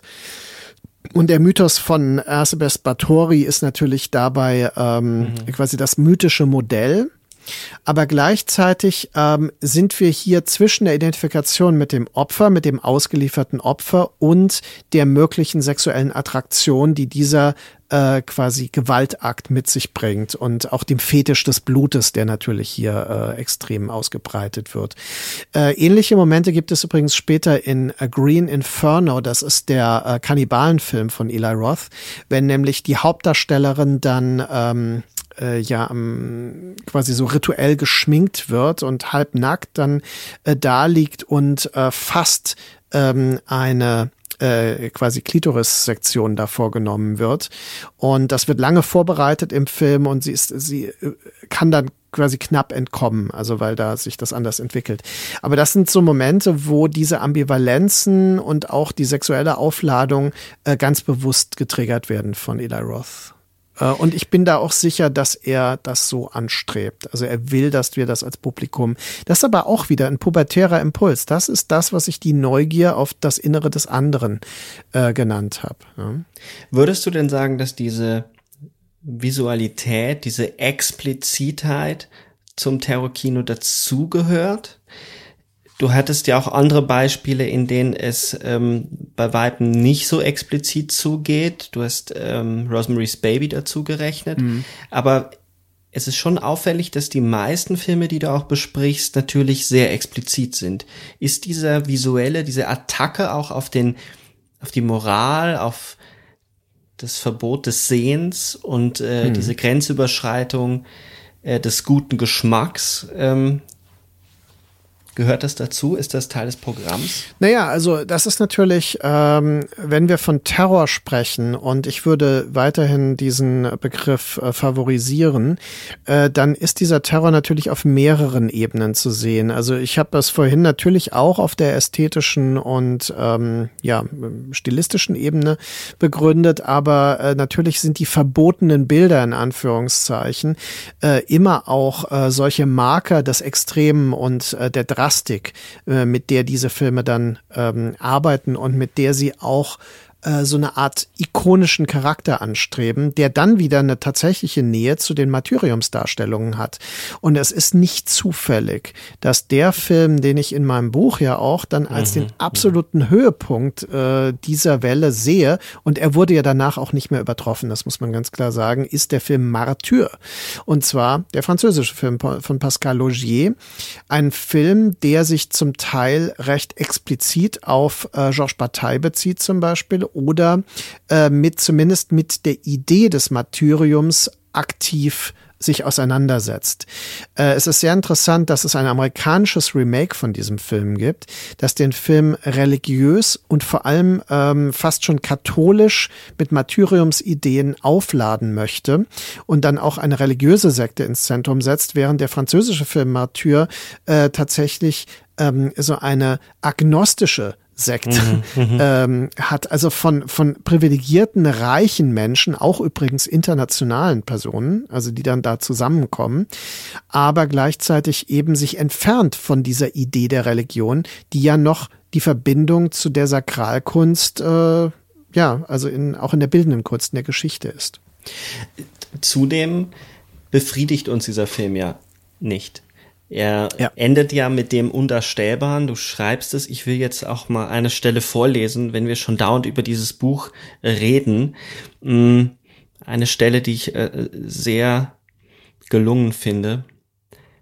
Der Schlüsselmoment, also in, im Film, der Schlüsselmoment ist die Lichtung des Heiligen in den Augen der Märtyrerin. Als die gehäutete Anna nun starr in das weiße Licht blickt, von dem sie angestrahlt wird, fährt die Kamera immer näher an ihr linkes Auge heran, dringt immer weiter vor, als wolle sie durch die Pupillen in ihr Inneres vorstoßen. Was wir schließlich sehen, ist reines weißes Licht. Die Grenze des filmischen, des filmisch Darstellbaren ist hier erreicht, denn die Leinwand müsste nun selbst zur Lichtquelle werden. Statt also einen weiteren ikonografischen Bezug zu suchen, belässt es die Inszenierung bei dieser so simplen wie radikalen Lichtung des Heiligen und kehrt auf denselben Weg durch die Pupille zurück in den profanen Raum. Dieses Rätsel am Ende, diese Undarstellbarkeit, ist ja auch eine Frage, ob das, was vorher gezeigt wurde, überhaupt dem gerecht wird, was man sich unter Gewalt vorstellt. Ähm, man wird ja nicht befriedigt, wie man am Ende von Hostel befriedigt wird, dass es immer noch einen Triumph gibt, wenn der natürlich auch bei Hostel 2 ambivalenter ist als bei Hostel 1, der in der Tat sehr plump ist. Aber diese Form der Befriedigung, zumindest auch in einer Auflösung, gibt es ja auch bei Saw, dass der Thrill weitergehen wird, ist ja auch eine Befriedigung. Es gibt ja immer wieder mhm. dieses Aufflackern oder dieses, diesen mhm. Hinweis, ähm, Jigsaw hat eigentlich triumphiert und das erreicht, was er erreichen wollte und es wird weitergehen. Und das ähm, mhm. haben wir bei diesem Film ja nicht. Also ich finde es sehr interessant, dass du ausgerechnet diese Stelle vorliest, weil das ist die am meisten äh, kritisierte Stelle in meinem Buch. Ähm, es gibt da ähm, irgendwie, ich erinnere mich nicht mehr genau, wer das war, irgendein Berliner ähm, Autor hat das äh, in einem Buch ähm, quasi hat, hat dem widersprochen, aber ich glaube, er hat nicht wirklich verstanden, was ich meine. Ich muss aber sagen, äh, durch die Kürze, weil das ist ja ein, ein, ein eigentlich ein, ein lang Essay nur, ne? Also das mhm, Terrorkino, mhm. das ist ja kein, kein umfassendes Buch. Und ähm, Susanne Kappesser hat das in ihrem äh, Buch Radikale Erschütterungen wesentlich äh, weitergedacht, äh, nämlich ähm, die Idee ist ja nicht, dass äh, das Heilige ähm, etwas ist, was außerhalb von ihr ist, sondern mhm, es mhm, ist mhm. in ihr, ja. Und sie selbst ist die Märtyrerin Und sie selbst ist das Opfer im Sinne des heiligen Opfers, das Sacrificium. Sie ist heilig gemacht worden mit Gewalt, aber sie entfernt sich und entzieht sich damit den, ähm, den Ausübenden des Opfers, also den Tätern, die sie gepeinigt haben. Und sie löst diese ganzen Re äh, Referenzen auf und deswegen wird sie ein, ein anderes Wesen, also ein Wesen, das aus quasi, dass das Menschliche äh, transzendiert. Und diese Transzendenz ist aber nicht religiös konkret gedacht. Und ich habe das Gefühl, und vielleicht habe ich das nicht konkret genug äh, gemacht, weil für mich war die Metapher, mit dem die Kamera will durch das Auge und kommt in das mhm, Licht, mhm. ja. Ich dachte, das wäre relativ klar, dass der Film damit in ihr Inneres geht.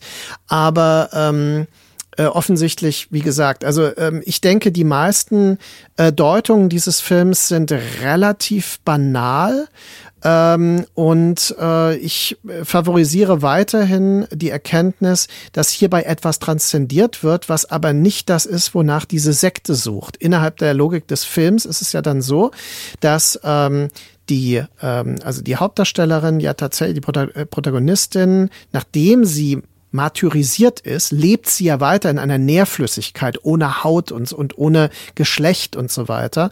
Und sie scheint ja der, ähm, der Chefin dieser Sekte gesagt zu haben, äh, was sie erlebt hat, aber wir hören das nicht und die begeht daraufhin Selbstmord. Und das ist natürlich ein hochinteressanter Moment, ähm, dass wir darüber dann äh, rätseln können, was es ist. Das ist zum Beispiel, es könnte sein, dass das das Nichts ist. Ja, und das, aber es spielt keine Rolle so wirklich, weil ähm, was bleibt, ist dieser merkwürdig entrückte, die Menschlichkeit fast transzendiert habende Leib, der da zurückbleibt, aber der auch nicht sie wirkt ja nicht mehr zerquält in diesem Moment, sondern sie hat diesen Antlitz des, des Märty der Märtyrerin in dem Fall. Und, und das finde ich, das macht diesen Film so unglaublich provokativ, so radikal und im Endeffekt so philosophisch auf seine Weise. Was mir an dieser Stelle zudem gefällt, ist diese Gleichsetzung von Sehen, Auge und Leinwand, weil du ja schreibst, eigentlich müsste ja die Leinwand selbst zur Lichtquelle werden. Und wenn man natürlich äh, die Metapher des Lichts als das Entbergende, als das, was ähm, das Licht ins Dunkel bringt, ähm, ja. um es so banal zu sagen, ähm, das Licht ist ja eine Erkenntnis, ist eine Erkenntnismetapher. Und ähm, das Kino äh, spielt in den Lichtspielhäusern. Und wenn wir, wenn man die These verfolgt, dass jeder Film, der sich ernsthaft mit Gewalt auseinandersetzt, und nicht Gewalt zu Entertainment macht. Was das genau, wo die Grenze liegt, das muss man dann immer im Einzelfall sich genau angucken. Ähm, liegt ja immer, da liegt ja immer die Hoffnung, etwas herauszufinden und er schlägt das am Ende ja eigentlich aus der Hand. Also ich finde, der, da steckt auch sowas drin wie, all das, was wir vorher gesehen haben, wird fast aufgehoben. Und das ist ja. überhaupt vielleicht nicht das Martyrium. Ja. Und das ist nicht das Ende genau. der Gewalt, sondern vielleicht ist sogar die, die Pointe, dass die Gewalt weitergeht, wie ein Echo nach innen sich zieht und etwas Neues hervorbringt, das monströs ist. Und ähm, dabei äh, ähm, musste ich jetzt auch noch mal an was denken, ähm, was ich glaube, ich habe es dir schon mal erzählt, aber ich möchte in dem Zusammenhang auf ein Buch verweisen, das einen ähnlichen Move macht äh, wie du mit Terrorkino, nämlich äh, so eine Begriffsverschiebung, um damit neue Aspekte ähm, einer langen Diskussion hervorzuschreiben. Mhm. Und äh, das ist äh, die Philosophin ähm, Adriana Cavarero, die hat ein Buch geschrieben, das heißt Horrorism. Und sie ähm, versucht den damals, also ist die gleiche Zeit, und die gleichen Phänomene, also mhm. 9-11 und das darauf folgende, der War on Terror und wie sich Terrorismus verändert.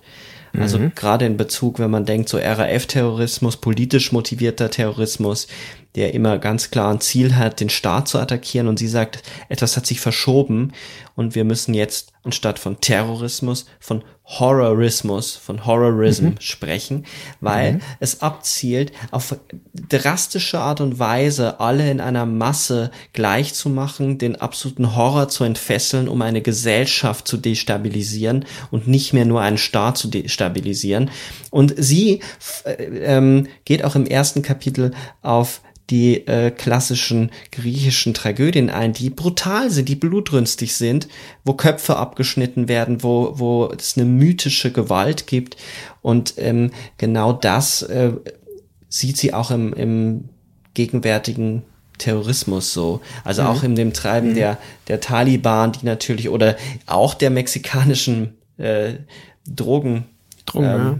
Klar. Und Kolumbianer, ja. Die, die äh, auf grausamste Art und Weise versuchen, damit natürlich Horror auszulösen.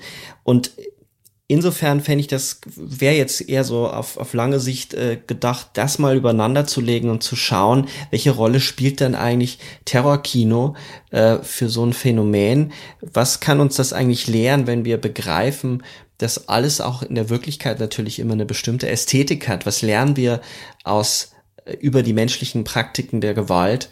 Die mhm. eben immer auch eine, und das ist keine sehr strittige These, Gewalt ist ein Kommunikationsmittel. Kein sehr ja. angenehmes, aber mit Gewalt wird kommuniziert und mitunter ja nicht nur äh, auf diese drastische Art und Weise, sondern auch ähm, ein Streit, sprachliche Gewalt. Also mhm.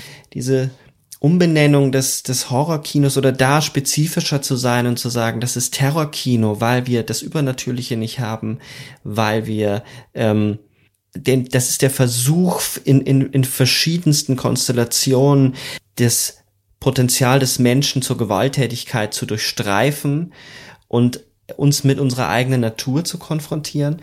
Und mhm. die Pointe ist natürlich dann am Ende bei deinem Essay, dass der Film, der eigentlich der Höhepunkt ist, das gleichzeitig wieder transzendiert hin zu mhm, einem, ja. einem Außerweltlichen. Und das ist in der Tat ähm, faszinierend.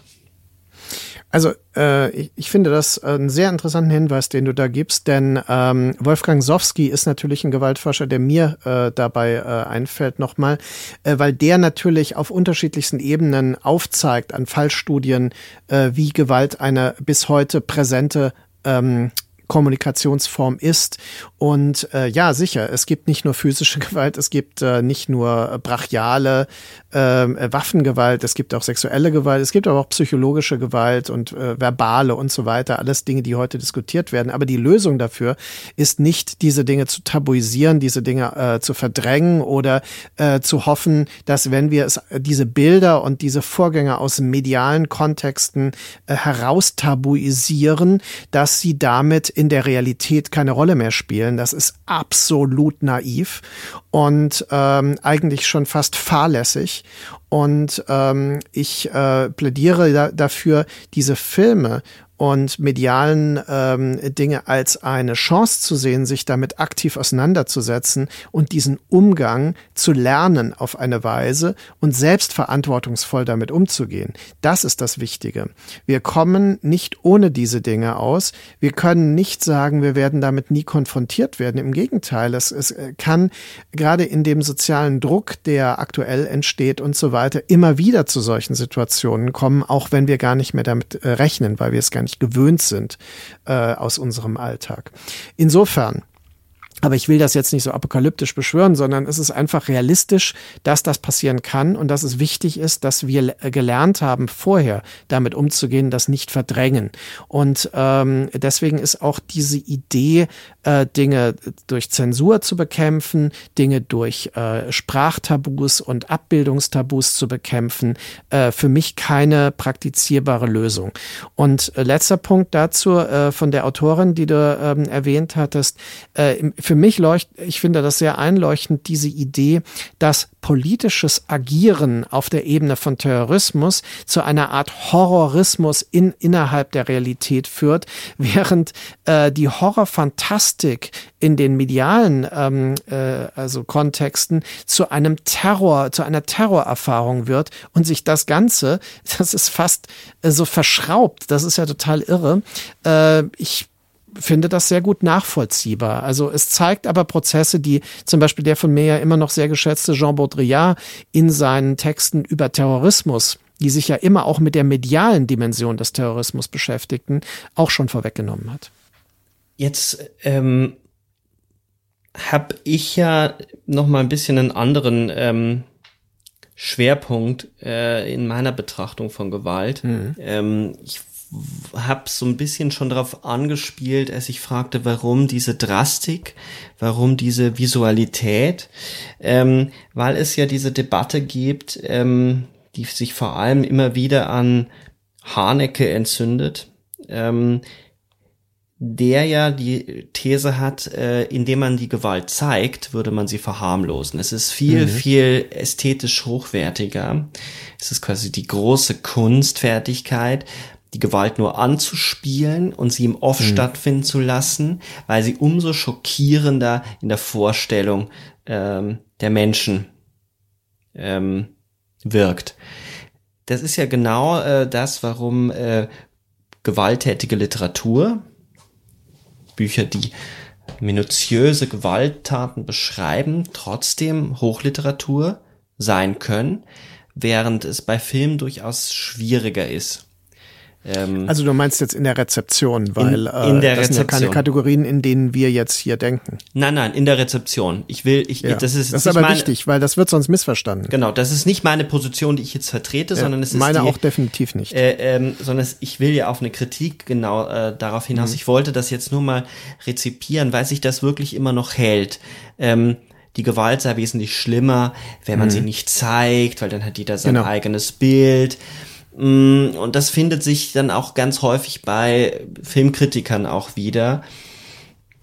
Und ich hatte da immer ein Unbehagen damit. Mhm. Ähm, weil sich mir dann erstens die, die medienästhetische Fragestellung ähm, nicht erschließt, Warum, also dann können wir da aufhören, Filme zu machen, weil es geht beim mhm. Film auch ums Zeigen und es geht ja immer auch um die Art und Weise des Zeigens. Filme sind so komplex, dass man natürlich die Frage nach der Form stellen muss. Und das tut ja interessanterweise ähm, Haneke auch immer nur so auf so eine moralische Art und Weise, dass er sagt, so, ja, die zeigen das, das ist ihm irgendwie zu plump, das ist ihm zu brutal, er ist so feingeistig. Und das wurde ja lange Zeit in, im deutschen Kontext, in der deutschen Diskussion geschluckt, ohne, ohne mhm. Probleme. Und was mich dann interessiert hat, war, wenn man einen Film, der so sehr zeigt, ein, ein, eines der, der, eine, eine der brutalsten Szenen ist die Vergewaltigungssequenz in Irreversibel von Gaspar Noé. Dann, wenn das gilt, das, das Zeigen dieser Szene ähm, nicht funktioniert und amoralisch ist, es aber trotzdem für so viel Entsetzen und so viel Diskussion gesorgt hat, irgendwo müssen sich diese beiden Positionen treffen. Und meine Frage war, was ist es eigentlich, das unerträgliche Kino? Weil die Filme von Haneke sind ja unerträglich. Also Funny Games hat unerträgliche Szenen. Während, und da komme ich jetzt dann zurück zu, zu Saw und Hostel, Hostel und Saw auch unerträgliche Szenen haben, die beim Schauen Ekel auslösen, aber trotzdem sind sie Filme, die man mitunter aber wieder gucken kann und sich, denen man sich auch in einer Art Mutprobe wieder aussetzt. Während Irreversibel und Funny Games Filme sind, wo ganz viele Leute sagen, einmal und nie wieder. Das sind. Mhm. Und ähm, ich habe den Eindruck, und deswegen war das so spannend, finde ich das so spannend, dass wir jetzt überblenden zu, zu der Fragestellung von mir, die ich jetzt kurz skizziere, um das mit deiner Fragestellung zu verbinden. Für dich ist in diesem Schnitt, in dem Schnitttempo bei Saw und auch bei Hostel, in der Verschaltung von, von Close-ups, von Körperbildern, ist das ja schon ein terrorisierendes Publikums. Das ist ja die, die These, ähm, die du im Buch und die du auch jetzt ja nochmal ähm, äh, wiedergegeben hast. Und gleichzeitig gibt es ja aber diese Filme wie Irreversibel oder Funny Games, die unglaublich still sind und ja eher über eine Brutalität der Dauer agieren. Mhm. Es gibt äh, die, die zwei Szenen, also die eine habe ich ja schon angesprochen, die Vergewaltigungssequenz, die dauert so circa zehn Minuten am Stück. Und es gibt eine Szene in Funny Games, ähm, also Funny Games, der Film von Haneke, wo ein, eine Familie in ihrem Ferienhaus terrorisiert wird von zwei Jugendlichen, die in weiß gekleidet sind, die auch keine Namen haben, ähm, die, die sie umbringen. Ähm, mehr passiert in diesem Film auch nicht, aber eigentlich passiert viel, viel äh, mehr.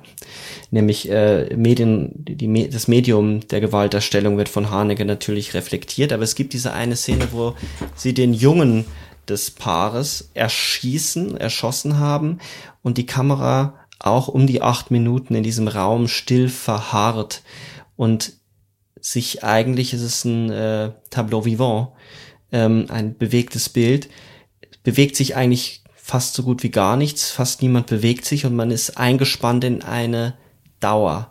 Und beide mhm. Filme tun das. Und beide mhm. Filme agieren aber auf eine unterschiedliche Art und Weise.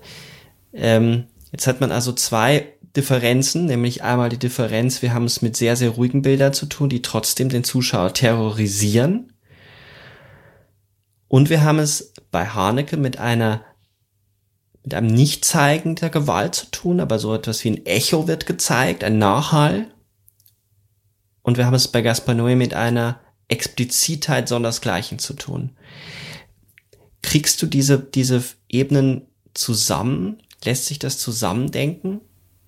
Also ich gehe äh, absolut erstmal mit, dass äh, die Dauer durchaus ein Stilmittel sein kann, das uns ähm, Intensität und Drastik auf eine andere Weise nochmal sehr nahe rückt und dass es auch eine, einen Terror der Dauer gibt.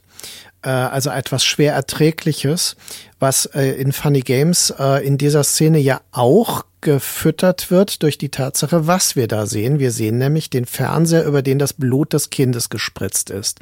Und den sehen wir relativ lange. Und dann tut sich irgendwann was. Und wir wissen, ah, es sind die Eltern, die jetzt quasi zurückgeblieben sind mit der Leiche des Kindes. Äh, vieles ist off, äh, off screen. Also wir sehen ja die Leiche in der Form nicht und so weiter. Aber es ist äh, natürlich mehr als deutlich, was geschehen ist. Äh, das, die Dauer rückt uns dieses Geschehen retrospektiv enorm nah. Äh, bei Irreversibel ist es ähm, deswegen schon anders, dass dort nämlich mit äh, Ton nochmal anders gearbeitet wird. Denn äh, wir haben natürlich bei Irreversibel nicht nur in der äh, berüchtigten Vergewaltigungsszene im Tunnel einen sehr spezifischen Umgang mhm. mit Sounds, mit äh, körperlichen Geräuschen, mit äh, Lautäußerungen, äh, Schmerzäußerungen und so weiter, die dann durch die Dauer und auch hier die ungeschnittene Einstellung natürlich ähm, verstärkt werden. Und dann darfst du nicht vergessen, dass ja diese Szene auch mündet in ein, äh, einen Exzess, nämlich den Exzess der Körperzerstörung. Er, ähm, der Täter nach der Vergewaltigung beginnt ja sie zu traktieren und da haben wir massive, schnelle Kamerabewegungen, die übrigens auch äh, immer wieder benutzt werden von Noé, um eben den scheinbar ungeschnittenen Film äh, dann auch zu schneiden in diesen Momenten. Mhm, mhm. ähm, das ist etwas, was im Rest des Films durchaus, also vor allem zu Beginn des Films, der ist ja total dynamisch, der ist total extrem in der äh, Fragmentierung von, von Eindrücken, mit denen er uns bombardiert. Und er hat diesen massiven Angriff auf äh, das Zwerchfell durch die Drones, also durch Thomas Bangalters Musik, die sehr stark mit Drones arbeitet. Und ähm, diese Dröhnsounds sind etwas, womit ähm, Haneke natürlich nicht arbeitet. Denn das mhm. ist ja etwas, was für Haneke dann Teil dessen ist, was er kritisieren möchte. Er möchte ein Anti- ähm, Gewalt-Thriller-Kino drehen. Und für Haneke, das äh, möchte ich aus einer kurzen eigenen Erfahrung nochmal schildern, ist das natürlich total ähm, äh, albtraumhaft, wenn er dann hört, Hollywood ist total begeistert von Funny Games und fragt bei ihm an, ob sie ein Remake machen können, ob er ihnen die Rechte verkauft, was übrigens ja der Grund ist faktisch, warum er dann ähm, dieses amerikanische Remake selbst gedreht hat, weil er so eine Angst hatte, dass aus seinem Konzept Funny Games, übrigens wie das bei Mathieu ja der Fall war, dann ein banaler amerikanischer Home Invasion Horrorfilm gemacht wird, der ganz andere Mittel anwendet. Hm. Also insofern, äh, Haneke ist ein für mich ein völlig anderer Regisseur als äh, Noé. Es ist ein Regisseur, der äh, eigentlich dem Film auf eine Weise misstraut, ideologisch misstraut, während äh, Gaspar Noé, ich meine, jetzt muss man mal sagen, der hat ja wörtlich gesagt, ähm, er, ich mag es, wenn Leute aus meinen Filmen vorzeitig herausgehen, weil sie mir und den Leuten, die zurückbleiben, das Gefühl geben, dass wir stärker als sie sind das hat er äh, gesagt, äh, als er gefragt wurde, ob er ihn das verletzt, wenn Leute beim Festival und so seine Filme verlassen. Und ähm, das ist ja etwas, was Haneke in dieser Form äh, vermutlich nicht sehen würde. Nein, aber Haneke äh, hat sich ja auch geäußert dazu. Er würde sagen, wenn Leute diesen, äh, aus diesem Film herausgehen, dann sind sie das hat er jetzt nicht wortwörtlich gesagt, aber die Pointe ist anständige Menschen. Ja, genau, ähm, es sind die besseren Menschen. Ähm, und, und, bei Noé sind es die Schwachen.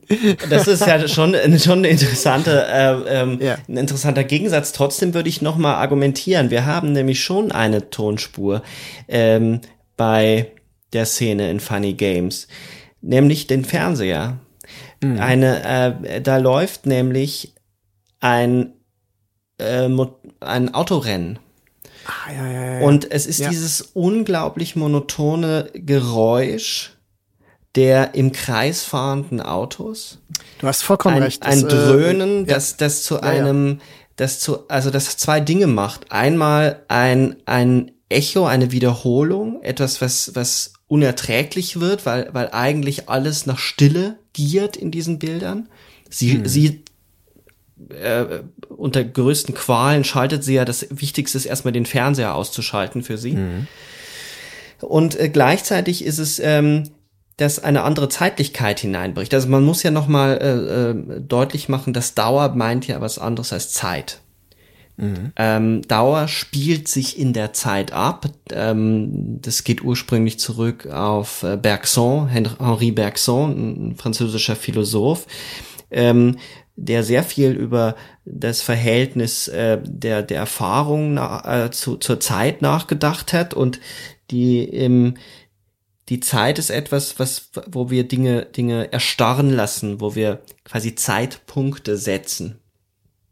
Während die Dauer, ich versuche das ähm, immer so zu erklären, dass alles hat seine eigene Dauer und also quasi einen bestimmten Rhythmus, mhm. ein bestimmtes äh, sich hinein versenken können und äh, Bergson, glaube ich, beschreibt es ähnlich, vorher und nachher zu vergessen, sondern in, in so einer Art ähm, Selbsterfahrung einer, eines bestimmten Rhythmuses ähm, aufzugehen.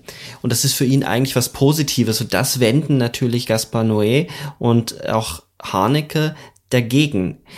Sicherlich verlässt, ähm, ist ist im ganzen ähm, ästhetischen Schaffen Noé ein anderer Filmemacher als Haneke. Trotzdem verwenden sie ein, ein Stilmittel, ähm, das in der Rezeption dieser beiden Filmemacher sie ähm, zu näher rückt und auch ich finde, dass es oft nicht als Form, als, als eine Gestaltungsweise genug diskutiert wurde und diskutiert wird, mhm. dass, dass was dort eigentlich passiert in dem Moment. Also es wird gerne diskutiert bei bei Dauer über die Love Diaz oder hm, die lange äh, Einstellung, die, ja. Bellatar, also das mhm. ganze Slow Cinema. Aber wir haben ja. diese diese Elemente natürlich in ganz vielen Filmen und auch in Filmen, die extrem brutal und gewalttätig sind. Mhm. Und gewalttätige Filme werden häufig verbunden mit Filmen, die schnell geschnitten sind, die einen den mhm. Zuschauer traktieren wollen die aber natürlich durch den Schnitt immer Zeitpunkte setzen und den Zuschauer auch orientieren und ihn auch zeigen wollen,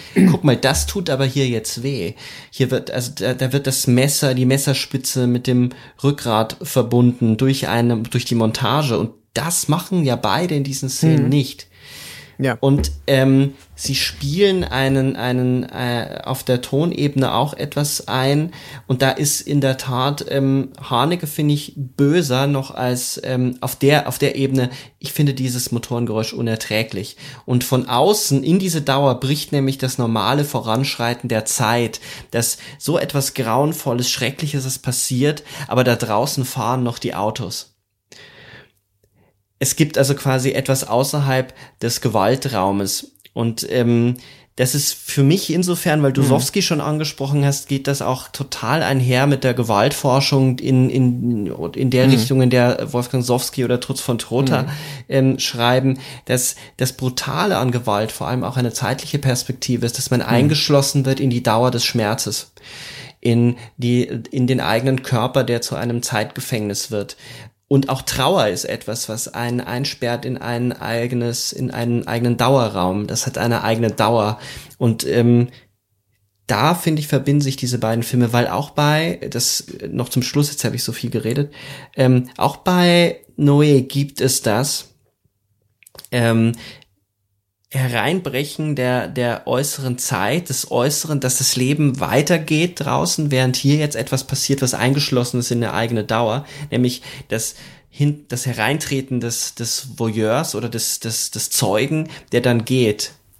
Mhm. Ähm, ist auch ein Moment, wo er ein neues Element eingeführt wird in ein relativ, äh, ich sag, flaches Bild, flach in dem Sinne, als dass mir äh, durch eine Montage nicht gesagt wird, wo ich jetzt hinzuschauen habe.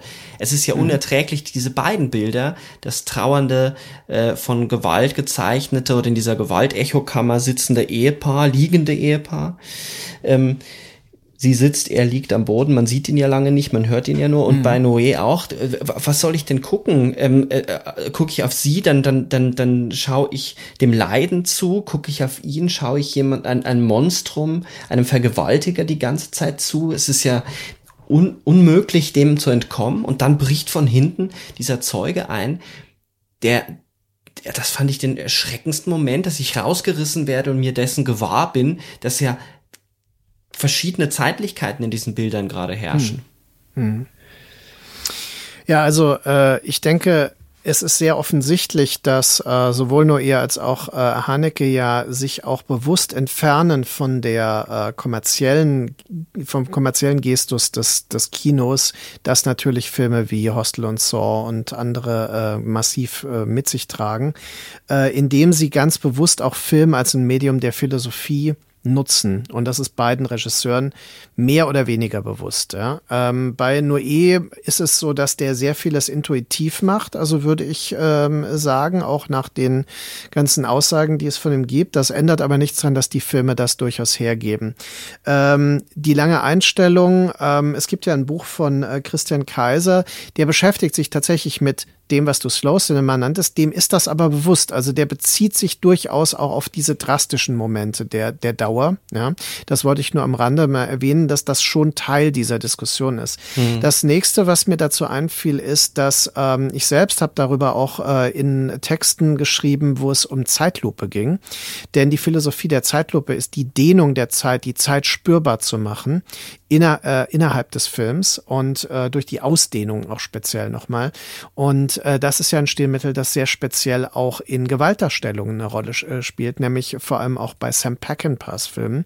Und gerade Peckinpah ist ein Regisseur, der immer davon gesprochen hat, seine eigene Erfahrung mit, mit äh, massiver Gewalt aus dem Koreakrieg, wenn ich mich recht erinnere, ist der, das Erleben des Moments als Eternal Instant, des ewigen Moments.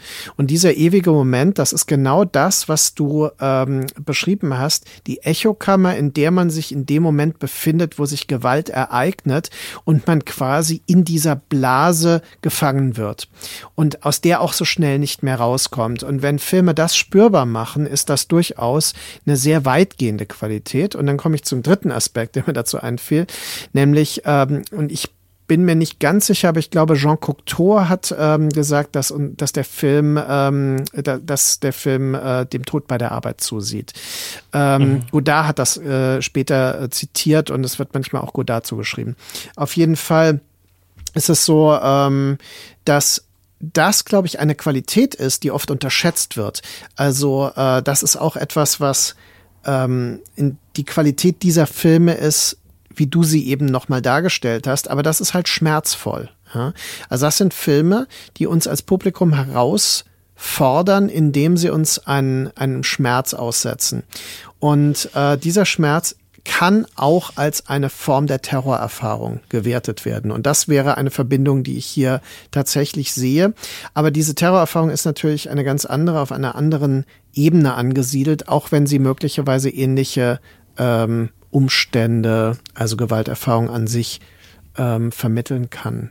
Ich glaube, dass unterschiedliche Sachen reflektiert werden in, in den jeweiligen ähm, Filmen. Ich glaube, dass ähm, die, die Gewaltdarstellung in Saw und in Hostel schon etwas mehr oder näher an der Sensation sind, an, an, an, an, ja. an, an einem Spektakel, insofern auch ein Moment der Verführung dem innewohnt und ähm, durchaus auch zu solchen Fragen führt und das äh, Affizieren über schnelle Schnitte, über, über so etwas ähm, ausgelöst wird, aber näher an der Gewalt der Gewalt, das, was Gewalt wirklich macht, im Sinne der Gewaltforschung und dem, wie, wie Leute darüber schreiben, ähm, sind Haneke und Noé. Also die, so also näher an der, an der Verinnerlichung und dem. Aber vergiss nicht, dass äh, Noé ein Regisseur ist, der äh, in dem Film davor, äh, Seul contre tout, äh, selbst mit spezifischen Montagen, auch Bild-Ton-Montagen ja quasi diese Gewaltmomente evoziert und der seinen Film irreversibel ja mehr nicht beginnt, aber der relativ zu Beginn des Films eine sehr drastische Szene hat, die Feuerlöschersequenz, äh, die durchaus einen ähnlichen Sensations- ähm, äh, Charakter hat, wie wir das äh, bei den erwähnten amerikanischen Mainstream-Filmen haben. Absolut, ich will übrigens, absolut. ich möchte, also äh, ich sehe das ja ganz genauso. Ich habe ja vorhin schon gesagt, dass ich gerade äh, was ich von Hostel halte und so weiter. Also ist es so, dass ähm, ich sehe da massive Unterschiede und auch das, was die Filme vermitteln, ist anders. Auch die Erfahrung, die hier reflektiert wird. Äh, es ist ja so, dass Funny Games zum Beispiel ein Film ist, der äh, aus der Zeit davor stammt, während Irreversibel interessanterweise ein Film ist, der genau aus derselben Zeit stammt, ja. 2002, wenn ja. ich mich richtig erinnere.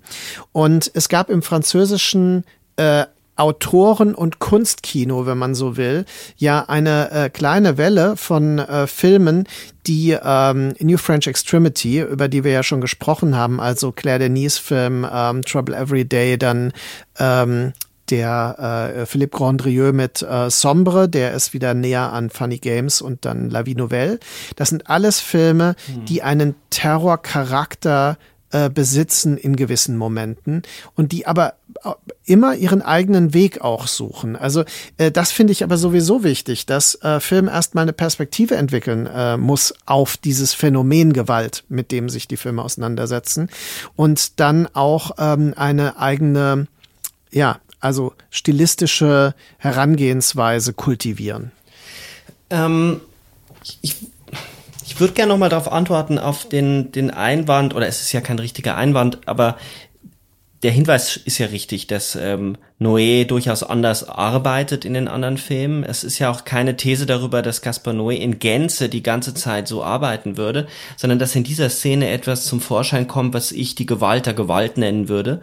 Während er während man darüber diskutieren müsste, ob ein äh, Seul contre tous, den Menschenfeind, äh, ob es ihm da um Gewalt geht oder um ähm, den, die, die Rückschlagmomente, das Dezentralisieren einer Person, die immer tiefer in einen Wahnsinn, in einen Strudel hinein mhm. äh, äh, gerät. Und ich habe das immer so empfunden, dass man äh, nicht so sehr bei der Gewalt ist, sondern vielmehr in einen kranken Kopf gesteckt wird. Dieser ständigen mhm. Off-Monologe, dieses, mhm. ähm, diese Jump Cuts auf der Tonebene, die er ständig äh, macht, ist ja schon etwas, dass da jemand nicht mehr bei sich ist. Darüber könnte man diskutieren. Ähm, auf was ich hinaus wollte, war gar nicht eine Abwertung notwendigerweise eine Abwertung, auch wenn ich äh, jetzt nicht der allergrößte Fan von Saw bin, aber das ist ja dann eine Geschmacksfrage. Es ist aber auf einer ästhetischen, äh, wenn man sich die Filme ästhetisch anguckt, keine Abwertung damit gemeint, sondern eher die Filme ähm, knüpfen oder ähm, koppeln sich doch noch mal mehr an politische Themen oder lassen sich ankoppeln. Also die moralischen Fragen von Jigsaw, mhm.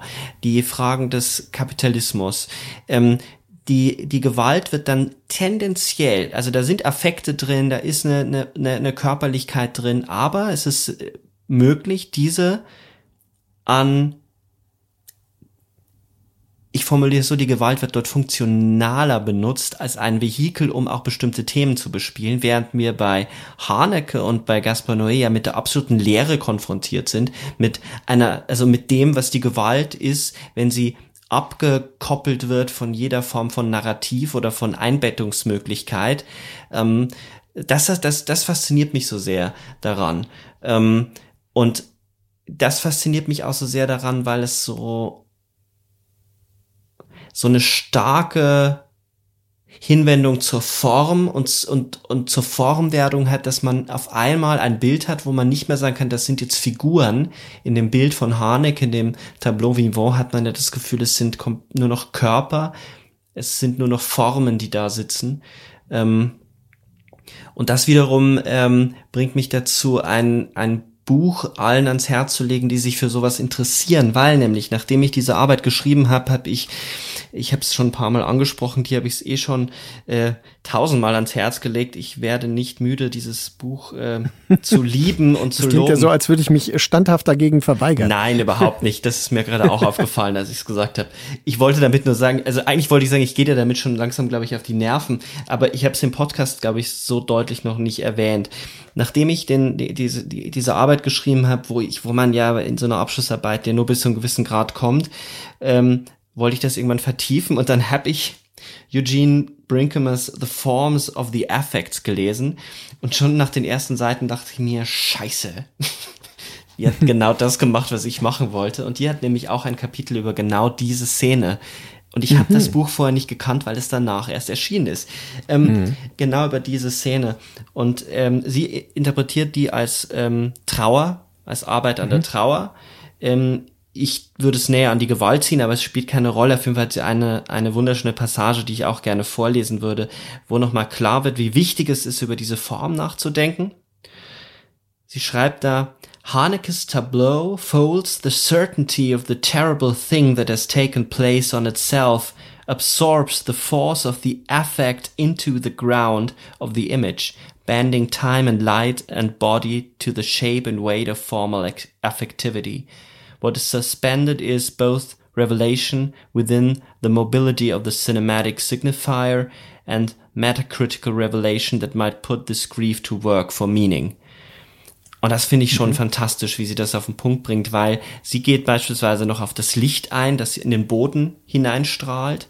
Also alles zieht sich mhm. eigentlich nach unten, alles, auch die Körper, wie sich die bewegen, wie sie das beschreibt, ist eigentlich, als würde eine riesige Last auf ihnen ähm, liegen. Und was sie in diesem Buch macht, ist, ähm, bevor sie die Filmszenen analysiert, äh, nennt sie das Thema, nämlich Trauer, und sagt, sie wird das jetzt analysieren, aber sie geht erst durch die also manchmal echt weit durch die Geistesgeschichte durch und sucht nach den visuellen Metaphern in Büchern über Trauer, mhm. über, mhm.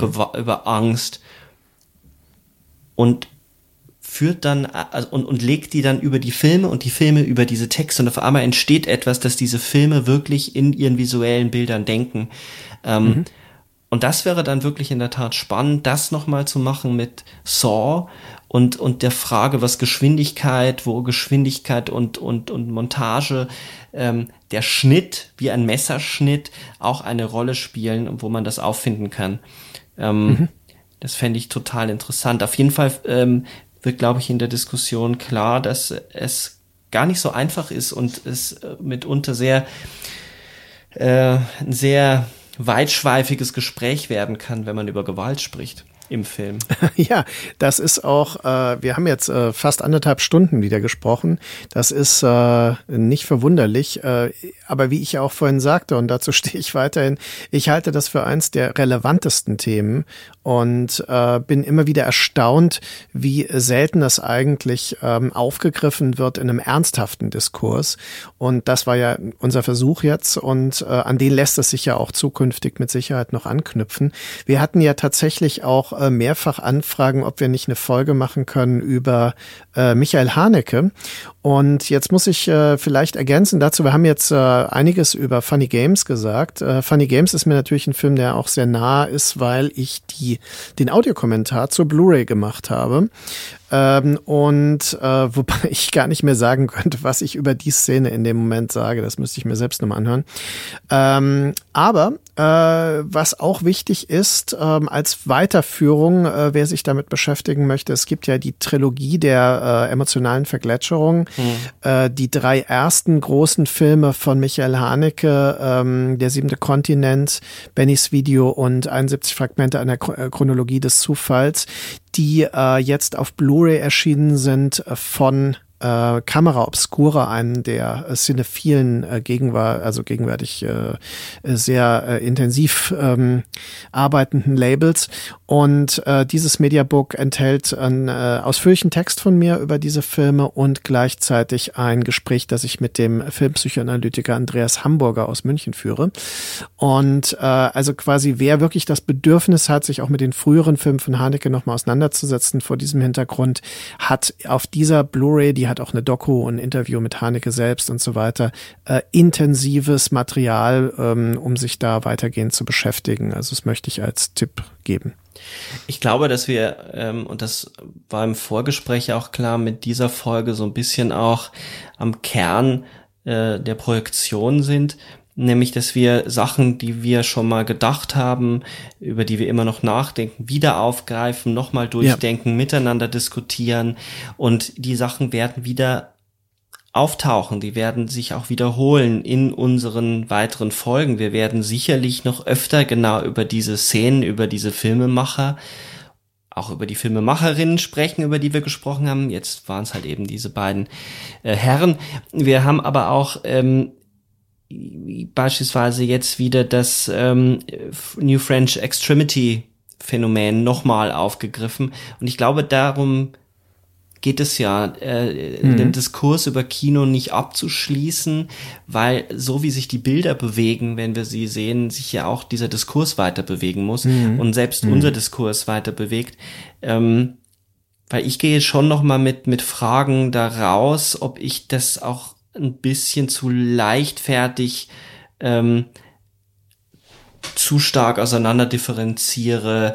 Also das heißt die Montage, den Schnitt und ähm, die Stille, ob, ob es da nicht doch noch Verbindungen gibt, ob es da nicht auch noch eine andere Form der Montage gibt in, in den Bildern von Haneke und ähm, mhm. Noé, die, die es dann doch wieder ähm, miteinander ins Gespräch bringen lassen, diese beiden Bilderkategorien. Und das finde ich, ähm, ist für mich immer auch das Tolle, weil es ist ja auch, das darf man glaube ich auch mal so sagen, ja auch für uns, ich spreche jetzt auch explizit dann von mir, für mich ist das auch eine der größten Freuden, ähm, mehrmals im Monat mit dir hier zu so sitzen und zu sprechen und das mhm. aufzunehmen, weil es ähm, ein Gespräch ist und ein, und ein Nachdenken, das mich ja selber weiterbringt. Und hoffentlich ja. ähm, haben wir das heute auch erreicht, dass ähm, ein paar Leute da draußen sich das jetzt angehört haben und vielleicht zu Eugene Brinkemers Buch, zu deinem Buch oder zu Horrorism von, ähm, von ah, den Namen kann ich mir nie merken, verflucht normal. Ich konnte ihn ähm, jetzt nicht merken. Ähm, Adriana Cavarero. Entschuldigen Sie, Frau Cavarero. Ja, also ich äh, kann das äh, absolut teilen, was du eben gesagt hast, weil diese Idee, was ich das äh, auch immer, dieses anstrebe, das diskursive Denken über Film, das ist äh, genau das, was wir über diese ganzen Folgen und Nebenfolgen und die sich rhizomatisch auswuchern, also äh, um mit dem äh, deleuzianischen Vokabular hier ähm, äh, zu arbeiten, was ja dir auch äh, extrem nah ist. Also ähm, das ist äh, ein Diskurs über Filmkunst, der als Gesamtes gesehen werden muss. Das äh, ist auch die Erklärung, warum wir ja diese kontinuierlichen Folgen, die weiter nummeriert sind, haben und dann gleichzeitig eben diese Seitenwege. Und manche dieser Seitenwege sind Holzwege, äh, wie das äh, Heidegger nennen würde. Und manche sind eben, äh, ja, also fruchtbare Triebe, die sich in wieder unterschiedliche Richtungen dann ausdifferenzieren lassen.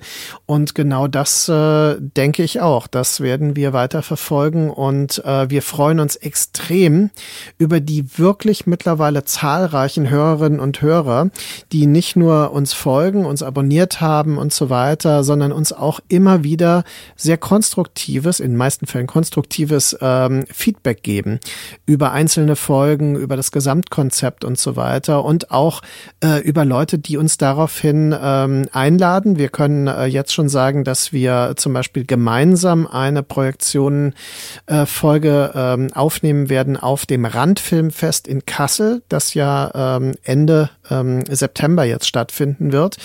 Und ähm, das ist äh, eine dieser vielen Möglichkeiten, die sich daraus ergeben haben. Also scheint das offensichtlich ein Konzept zu sein, das äh, in unserem Sinne fruchtbar geworden ist. Und auch das macht mich sehr froh. Ich danke dir, Sebastian, und alle, allen unseren Hörerinnen und Hörern. Ich auch. Bis bald und äh, vielleicht in Kassel.